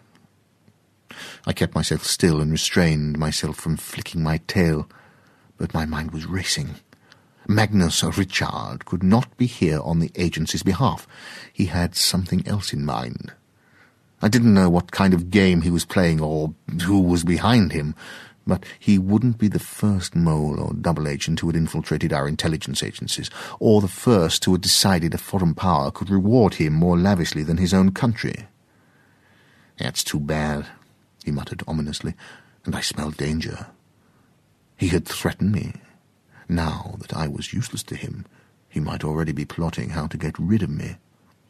About the most we can hope for, I said, is that when Mr. Morlock learns the truth, he offers Maury a nice chunk of change to get out of Desiree's life. That wouldn't exactly serve my purposes. What I meant is that Maury, being the kind of fellow he is, would almost certainly turn down the money and at that point perhaps Mr. Morlock would be moved enough by his sincerity to relent. Mr. Richard scowled. I don't know if Morlock's that sentimental. I am sorry to be the bearer of bad tidings, I said, but whatever plans the agency might have for Maury may have to be abandoned. Despite my words, I was now sure that Magnus Richard was not here on the agency's business, and kept my eyes on him watching for any sudden and threatening moves on his part.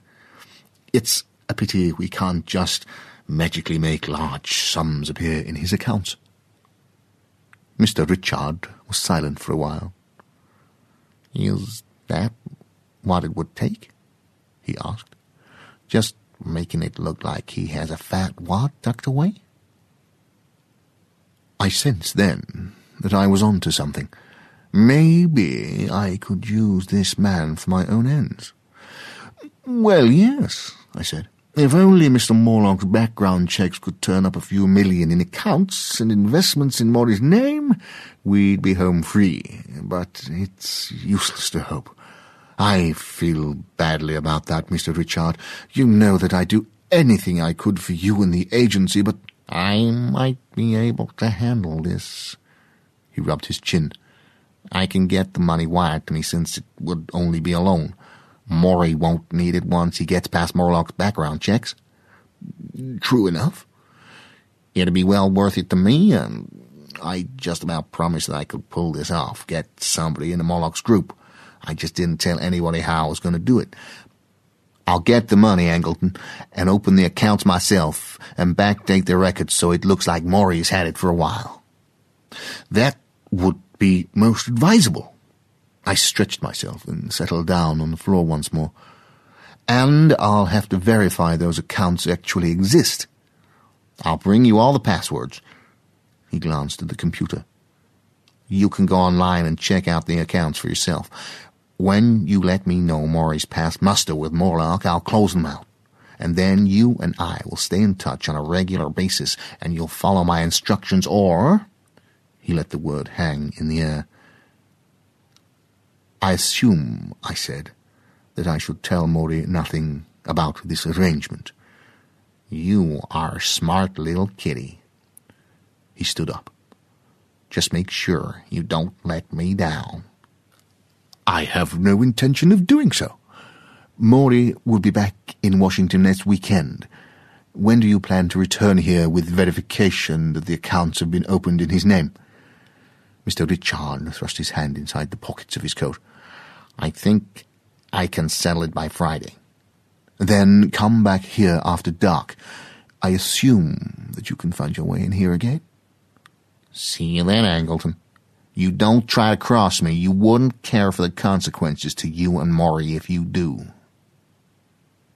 I slept restlessly the next day, my thoughts roiling as I tossed and turned on my favourite cushion. Magnus Richard had to be in the employ of a foreign intelligence service.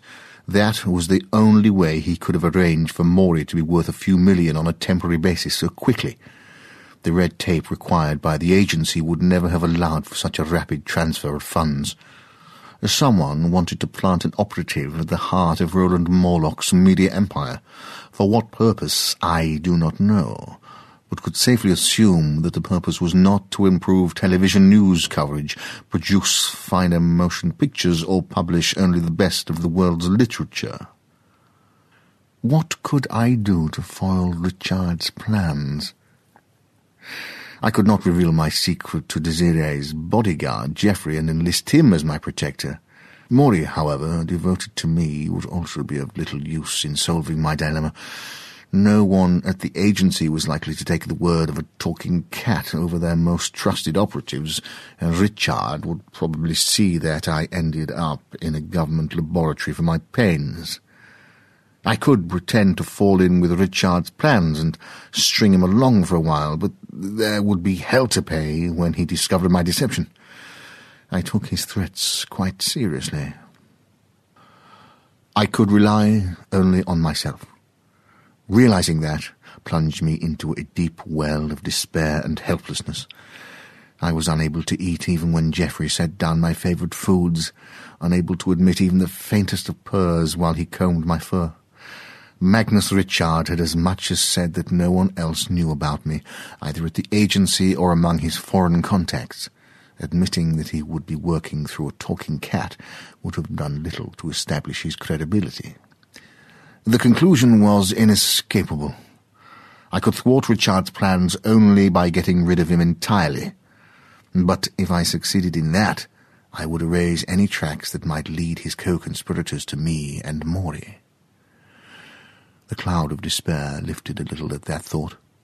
I forced myself up and padded through the apartment, working myself up to a run, flexing my muscles. My task was a dangerous one, but surely no riskier than my foray into the Middle East would have been. After all, I was a cat, and therefore a superior creature, wasn't I?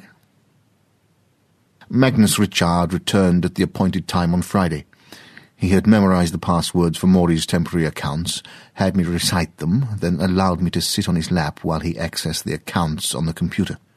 That should be enough to satisfy Mr. Morlock, I said, as the Windows desktop reappeared on the screen. If he completes his background checks before Christmas, and if Maury and Mrs. Morlock are officially engaged by New Year's Eve, you can close out the accounts early in January. It might be safer to make sure they're married first. They're likely to proceed to the wedding quite rapidly, I said. Miss Morlock is quite impetuous, and her father is increasingly anxious to see her settled. I hopped down from his lap. If you'd care to toast our new arrangement, there's some scotch in the cabinet over the kitchen sink, and you might set out a can of salmon for me. I think I'd better be on my way. Th- then perhaps you can do me a favour, I said. I've been cooped up in here all week and wouldn't mind getting a little air. Could you open the door to the balcony for me? It's December, Angleton. Just for a minute or two. Cold weather doesn't bother me, what with all this fur, and I do need to stretch my legs. Fine. Richard shrugged back into his coat and walked towards the balcony with me at his heels. He opened the door. I took a breath as we stepped outside. The weather was colder than I had expected, the balcony dusted with a light covering of snow. I bounded across the balcony and hopped up onto the ledge. God, Richard said as he came up behind me, it's cold as hell out here. He was close enough to me now. His hands rested on the ledge next to me, and he had leaned forward slightly. I reared up on my back legs, extended my claws, and leapt at his face, aiming for his eyes. He was too fast for me. His arm came up, swatting me, and then I was suddenly falling from the balcony. A gust of wind caught me from below. I spread my limbs as something hard rushed to meet me. For a moment I hung from the bare bough of a tree until my claws lost their grip. I continued to fall, was briefly captured by another branch, and finally came to rest on a thick wooden limb. I lay there for a long time, afraid to move, then tentatively stretched my front legs. Apparently I was unhurt. The tree had broken my fall. Relief swept through me, raising my fur. I backed away down the tree, then leapt to the ground. Above me, Lights shone from the concave grill of Watergate South. If I circled the building and made my way to the front entrance, either the doorman or a resident returning home was likely to see me, and my tag would tell them where I belonged. I padded over the thin layer of snow, felt the cold against my paws, then thought of Magnus Richard. I had failed Maury, and wondered what would happen now.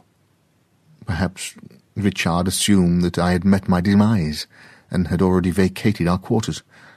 Perhaps he took nothing for granted and was already looking for me. In the distance, I heard the sound of many human voices. A group of people bearing objects of light in their hands came around the side of the building. They were singing, and I paused for a moment to listen to their words. Silent night, they sang, holy night. All is calm, all is bright. Then a beam of light shot towards me. I froze, blinded by the light. A second later, a piercing voice called out, It's a lost cat! I narrowed my eyes. The poor thing! Another person called out. The group of singers was coming toward me, and then I saw the shadowy form of another human being rush up from behind them. I think that's my cat, the newcomer said, and I recognized the voice of Magnus Richard. I turned and ran, heedless of where I was headed, until I glimpsed a parkway and just beyond it the wrinkled dark surface of the Potomac. The sound of the traffic was a muffled roar. I crept down the parkway, flattening my ears as the roaring grew louder, then looked back. The singers were small shapes and patches of light against the serpentine curve of Watergate South. Magnus Richard was a large shadow with flapping arms bearing down on me. I hadn't realized he was so close. Angleton, he shouted, you won't get away from me. Terrified, I fled onto the parkway. Bright circles of light swelled as they rushed towards me. The shrieks and roars of motor vehicles nearly deafened me. Somehow I reached the other side of the thoroughfare unscathed. Ahead of me lay the river. I looked around frantically for another escape route. An odd screaming sound came to me, and then the sound of a loud, moist slap. I crept towards the parkway. The roaring sound was fading. Vehicles slowed, then came to a stop, their eyes of light still aglow. The dark shape of Magnus Richard lay in the road, unmoving, looking as though a giant arm had scooped him up and thrown him there. I was able to make my way back across the parkway and around to the front of our building. By then I was shivering from both nerves and the cold and was far too weak to call attention to myself. It was my good fortune that a neighbour of Maury's found me lying there and brought me to the attention of the night doorman, who wrapped me in a blanket and got a few drops of warm soup down my throat before I fell into a deep sleep. Maury returned home the next day. By then I had been brought to our apartment, and Geoffrey, summoned there by our building manager, was nursing me back to health. Well, little buddy, Maury said to me after Geoffrey had left us, I heard all about your adventure. Maybe you can tell me how you managed to get outside? I considered how much to tell him. With Magnus Richard out of the way, there was no need to reveal the whole story. It would be wise of you, I began, to advise the managers of this complex that their security procedures should be tightened. Somehow an intruder was able to get into this apartment. While searching the place for something to steal, he opened the door to our balcony and stepped outside. Perhaps he wanted some air or to take in the view. Maybe he wanted to listen to some Christmas carols, Maury said. The doorman said there was a bunch of carolers here from George Washington University last night. I mean, even burglars probably have some holiday spirit.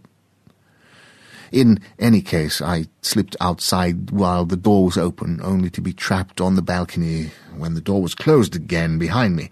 Knowing that I would surely suffer from exposure to the cold air if I remained out there for too long, I forced myself to leap from the railing, hoping that the trees would break my fall. After that, I was luckily able to get to our building's entrance. You're a tough little guy, Angleton. He gave me a hug. Gotta admit it, I don't know what I'd do without you. Anyway, it doesn't look like anything was stolen. Not that I have much to steal. He hugged me again. You could have been killed. I heard there was an accident on the parkway last night. I'm just glad you're safe. Maury, I said, I urge you to plight your troth to Miss Morlock as soon as possible. I think your courtship has lasted quite long enough. I think so too, and Desiree'd marry me in a second, but what happens when her old man finds out I'm broke? You needn't worry about that, I murmured. I predict that he'll welcome you into his family with open arms after his background checks are completed. Let's just say that your assets may be greater than you think. Maury and Desiree were married that winter in a hastily organized but lavish ceremony at St. Patrick's Cathedral in New York, followed by a reception at the Plaza. Not long after that, Maury began his meteoric rise through the executive ranks of Morlock Enterprises, although Maury benefited from my advice and was soon a well-known public figure through his frequent appearances on radio and television talk shows, celebrity-filled social galas, charity events, and political fundraisers, it soon became clear to Mr. Morlock that his son-in-law's particular gifts were perhaps better suited to some other occupation than that of managing a media conglomerate. Which is why now, four years after leaving Washington, Maury and Desiree and I are returning to that city. Much as I've enjoyed our time in Manhattan, with my own suite of rooms in our domicile, I'm looking forward to taking up residence on my old territory. As I was Maury's chief campaign adviser, I can claim some of the credit for his victory, although he might not so easily have won election to the Senate without the vast resources of the Morlock fortune to aid his quest. To celebrate his victory, Maury bought me a handcrafted pair of red leather Italian boots, which may seem a rather odd, even kinky accessory for a cat. But my back legs have never been quite the same since my terrified flight from Magnus Richard, and I find that a soft pair of boots eases my aches and pains considerably. I've grown more solicitous of my health lately controlling my intake of treats, working out on my treadmill, chasing catnip mice thrown to me by Desiree. With the opportunities that now lie ahead for Maury, I plan to be around long enough to wear my boots in the White House as first cat.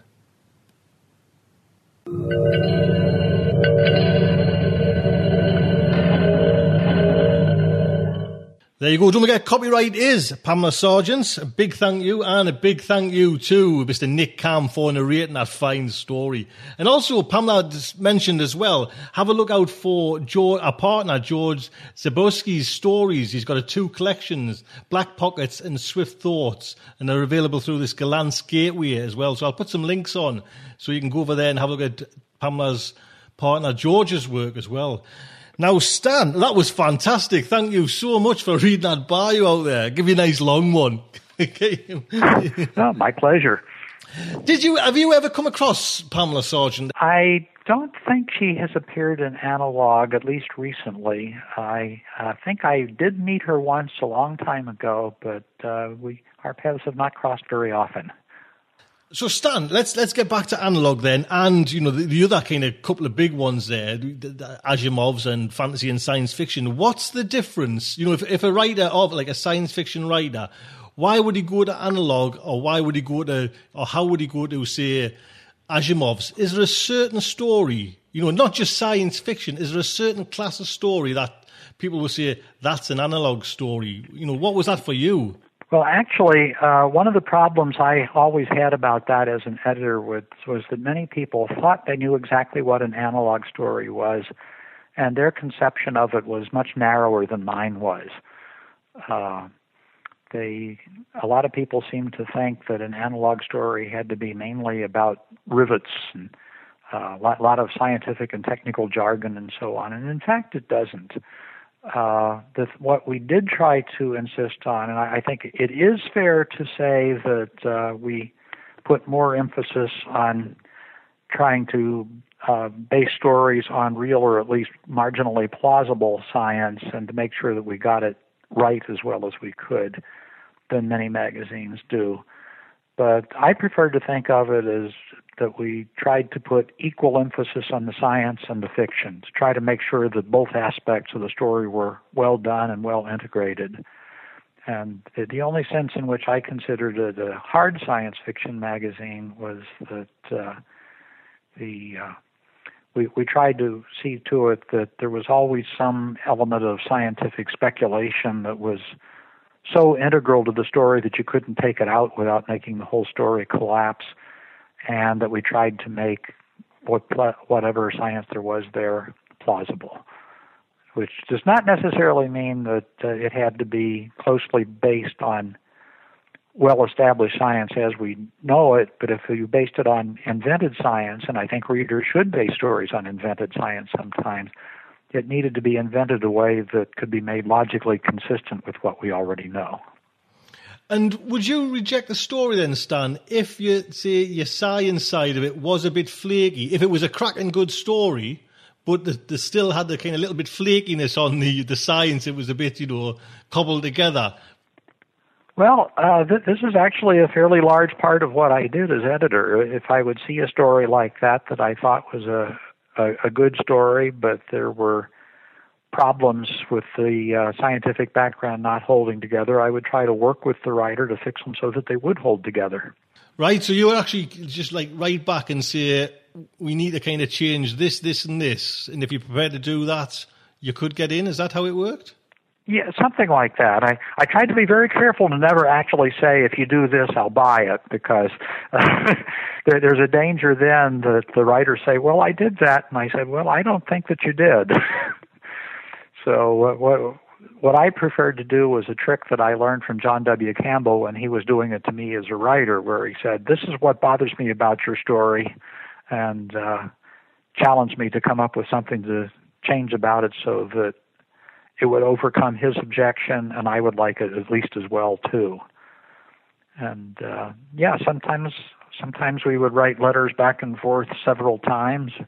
Uh, a reason that I like to go to science fiction conventions or to have writers come and visit me when I was uh, when they were in town and I was in the office in New York would be so that we could sit down over lunch or dinner or something and uh, actually talk about a story. And sometimes this worked very well, and sometimes it didn't. And sometimes it just took longer than others. I remember one case where uh, I got a story from uh, a new writer that uh, I thought had a lot of problems, uh, but it also had a lot of potential. So I wrote him a letter and suggested some revisions, and he wrote back, and it didn't quite work but I I noticed that he lived fairly near a convention that I was going to be going to. So I said, why don't you come down to the convention? Let's just sit down and talk about it for a while and see if that helps. And he came, and I thought we had a pretty good talk. Then he went back and wrote another version that was even worse than the second one. And we, we went back and forth like this three or four times, and finally we reached the point where I said, I, I really am terribly sorry to say this because we've uh, both put a lot of effort into it, but it just isn't working, and I don't know what else to suggest.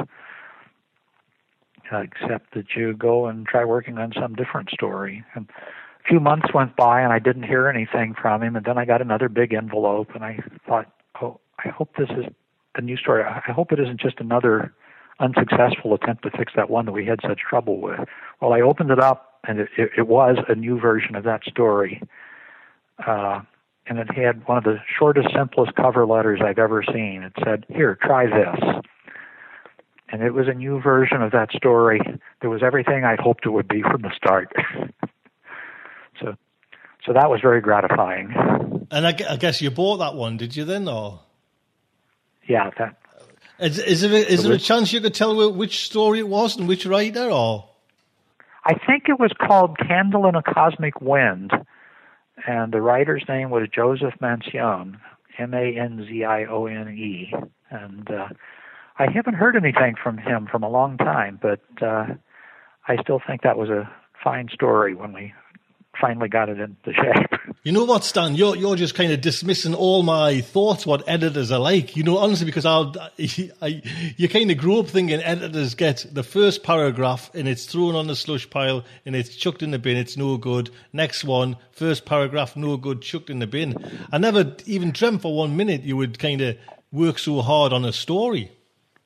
Well, you know, uh, actually, it, it's more complicated than that because I, I would never stop just after a first paragraph. I always tried to at least quickly read, uh, flip through a story looking for something to jump out at me. I'd read the first part of it slowly and then try to speed read the rest. And I, I could speed read really fast when I was just trying to get the gist of something and see if there were any nuggets. And you, you can get very good at that with practice. But uh, if you, you think about the, the mathematics of the time, you uh, I, I've just told you how much work we put into that one story of uh, Joseph Manzione's. And uh, if you're doing that with some stories, you're not going to be able to spend very much on a whole lot more. So a lot of stories do get rejected very quickly, but uh, that's out of necessity, and it, it should never discourage a writer.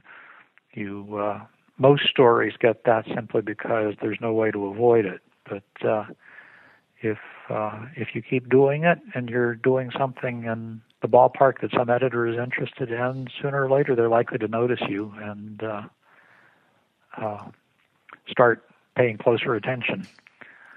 And yeah, if I, I think all the editors I know, and I know a lot of them, uh, if we see a story from an unknown that uh, is almost what we want to publish, we get all excited about it and start being willing to put extra work into making it work. Well, that's amazing to be quite honest. I never, I, I just total different side of the industry. You know what I mean? I just, I always thought it was like a hard kind of, you've just, you know, one in a million gets picked kind of thing, and it's, it's all a big slog and all that work. Poor writers I've got, you know, locked up in their, in their rooms writing these stories just to be tossed aside, you know, from one paragraph. Stan, that's just amazing stuff. And especially that example you've just give there, you can't get, you know, you can't get any better help than actually meeting the editor, you know, sitting down and, and going over and meeting him and, and getting it worked out as well. Yeah, I, I as a writer, I found the the first time I got to meet an editor, I, I went and uh, visited John W. Campbell uh, a couple of years before he died, and uh, I thought that, well, I, I'm pro- he'll probably think I'm being arrogant to ask if I can come in and meet him, but I'm going to ask anyway because I'm going to be in New York. And I thought maybe he would say, "Okay, what have you got to say?" And he would uh, give me 20 minutes and be thinking this better be good. But actually, I got three hours of his undivided attention and lunch, uh, and a whole bunch of good story ideas. Started just going back quickly then to the. We'll, we'll get back into your kind. of. I want to talk about your, your life as well, but just on the, the kind of the story fronts coming into analog. How many stories did you receive in a week, and how many have you got to get through? Are you the sole guy that reads all these stories? Or have you got like an editor or someone else who can help you out? No, uh, I, would say that there were ups and downs in the number. Of course, uh, we, we could even after a while, I learned that there were certain times of the year that uh, we were likely to get a flooded uh, with manuscripts or a scarcity of them. But uh, I'd say we averaged about 500 a month of various lengths, and I read them all, and I believe Trevor's reading them all. Um, obviously, we have to read a lot of them very fast, so we have time for the ones that we spend a lot of time on. But uh, I suppose I could have had a first reader, but I preferred not to for a couple of reasons. Uh, one is that uh, if I just if I, if I was going to discover somebody, which is for me the the biggest kick in editing, uh, if I was going to take credit for discovering somebody, I wanted to really be the one who discovered him, not just the one who rubber stamped what a perceptive uh, assistant really discovered. And the other thing is that uh, the when you're discovering somebody that you want to work with but is not yet a polished writer, that is a special skill in itself. You have to uh, be able to recognize talent that is not yet fully developed into skill. And uh, as I, I think Ben Bova said something once, like any idiot can buy Heinlein. The uh, what takes skill is discovering somebody who can be Heinlein but isn't yet. So uh, yeah, I, I wanted to read them that way uh, myself, so I could not miss anybody who was in that situation. I, I can give you an example of that too. Uh, Joseph H. Delaney was uh, one of our most prolific and popular contributors for a while. But before that, uh, he was just a lawyer in Texas who happened to like to read Astounding and later Analog. And he wrote me a, a long letter one day saying, You know, one of the things I've always really loved about Analog is that you're the magazine that tries hard to get your scientific facts straight. Now, I wish you could do the same with law. Uh, I said, well, I wish we could too, but the, the fact is that uh, if a, a story hinges on law, we're probably, if we want to make sure it's absolutely right, we're probably going to have to consult a lawyer. And my understanding is that lawyers generally expect to be paid legal fees for legal advice, which we don't have a budget for. However, since you have expressed five and a half pages of interest in uh, making our handling of law better, how would you feel about being a free consultant in cases like that? P.S. Your letter was fun to read. Have you considered just writing your own law-based stories? so, so he did. And uh, the first one they sent, I don't remember anything about, but the second one was uh, 67 pages long, and it had so many errors of storytelling technique in it that I doubt that the average inexperienced slush reader would have stuck with it for the first 20 pages. Uh, but I read it and thought, this is a born analog storyteller who has a lot to learn about method. So I uh, decided to try to help him learn. I sat down and wrote him a seven page single spaced letter which was devoted largely to trying to teach him to write concisely instead of like a lawyer. Now, you, you may be asking yourself at this point, how can you write seven pages trying to teach somebody to be concise? well, the answer to that is that my seven pages consisted largely of examples where I was saying things like, here are the five lines you wrote, here's the line and a half you should have written. And uh, he took all that to heart learned very fast. And after a couple of revisions, I bought that story, published it. It wound up on both the Hugo and Nebula ballots, and with nothing else in print, he wound up on the John W. Campbell Award for Best New Writer ballot. So th- those are the things that make the job fun. God, Stan, that's an amazing story. That you know what I mean. I was going to ask you that. Is there any other writers? You know, have you discovered writers we might know? Oh, I suspect so. Uh, Timothy Zahn. Very recent one is Ed Lerner. There are some that I didn't actually discover, but I published quite a bit, like uh, Robert J. Sawyer, uh, Lois McMaster Bujold. Um, I should have had a list in front of me. No, that's how because you're, you're, naming all them writers there, and they're all you know what I mean. I, I know every one of them, so God, you've kind of has has have you seen a, a shift in change in writing? Stan, you know, you like you say, you've been there that long. You must have seen trends come and go. And how how's the the kind of the feeling now with analog? Is it everything going all right there? Yeah, I, I think it is. It's a different kind of all right, of course. Uh, the uh, the the print circulation is much smaller than it used to be. But on the other hand, the magazine is now also available in several digital formats, and the sales of those are growing very rapidly. So overall, I, I think the uh, future looks pretty bright for the magazine. What did you think then, Stan, when digital was starting to come in? Would, did you kind of embrace it, or were you one of these thinking, "No, it's you can't beat the the dead tree variety"?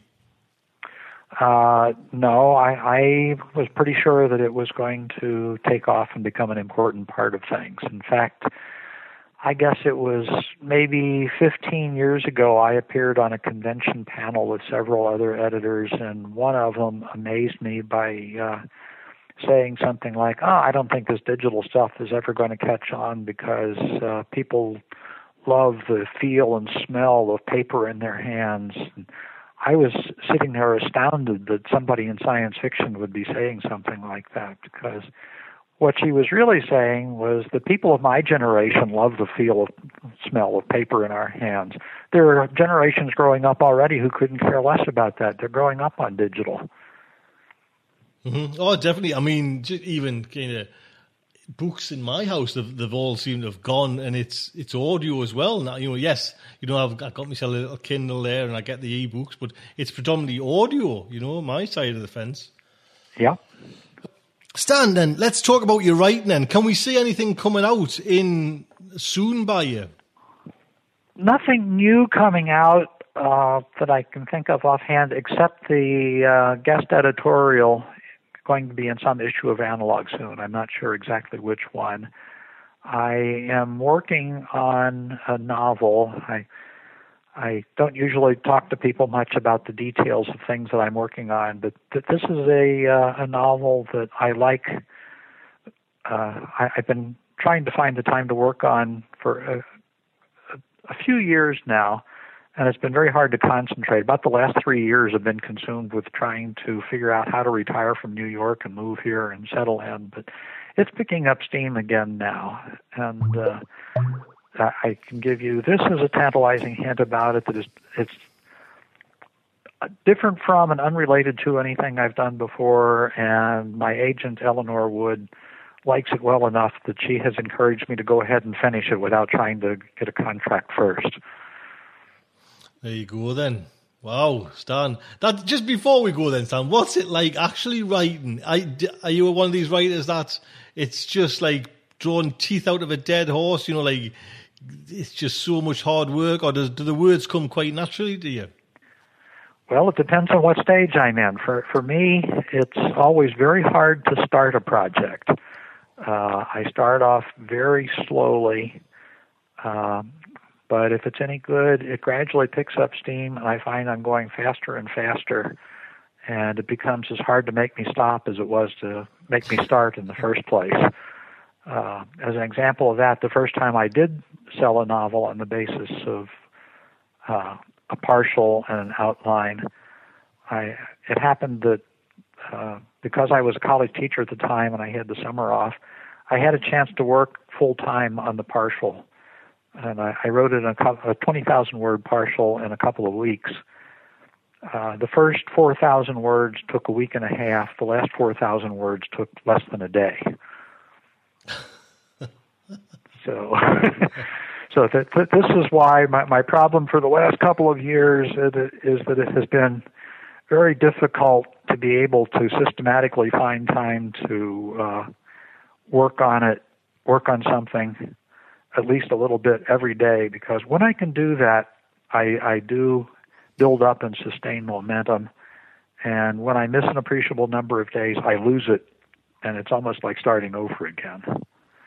So I'm right at a point now where I think I'm going to be able to start uh, reserving some time to work on it systematically, and I, I hope to have that novel finished within a few months. Oh, that would be fantastic. Stan, you know, with what I'm asking, Stan, is has technology went in any different direction than what you were expecting? You know, like you see, in the 60s and 70s, it was all kind of the space race, but we seem to now went into the kind of the smartphone, wearable computers. Has has that changed? Did you expect it to go this direction? Yes. No, I, I think uh, that that's a very important point. That one of the uh, uh, biggest surprises in the development of technology, and, a, a, case where science fiction almost completely missed the boat was uh, the, the, the whole business of computers and how ubiquitous and pervasive they've become. Uh, everybody predicted computers, but nobody predicted that they were going to permeate every aspect of life, uh, even for individuals as they do now. And uh, there, you can find a few early evidences of it, but we we are living in a uh, very science fictional world now, and it's a science fictional world that science fiction largely did not anticipate. So that's good. Uh, keeps us all busy. Stan, it's been an honour, truly honour to talk to you today. Thank you so much for coming on the Starship Sofa. Oh, thank you for having me.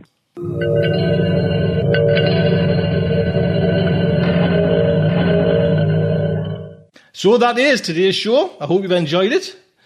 A big, big thank you to Stanley Schmidt. Stan, fantastic, sir.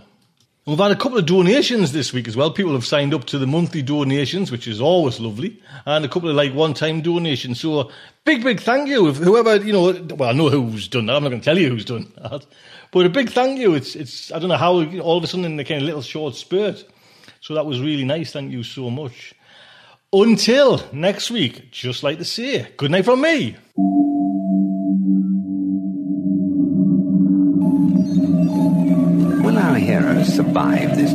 Ordeal? Can they win through with their integrity unscathed? Can they escape without completely compromising their honor and artistic judgment? Tune in next week for the next exciting installment of Starship Sofa. Evacuation procedure initiated. Shuttle set for launch. Airlock will be opened in three, two, one. This presentation has been brought to you by the District of Wonders Network, dedicated to podcasting the finest genre fiction. You can learn more about the District of Wonders and their many literary productions at their website, www.districtofwonders.com. Thank you for listening.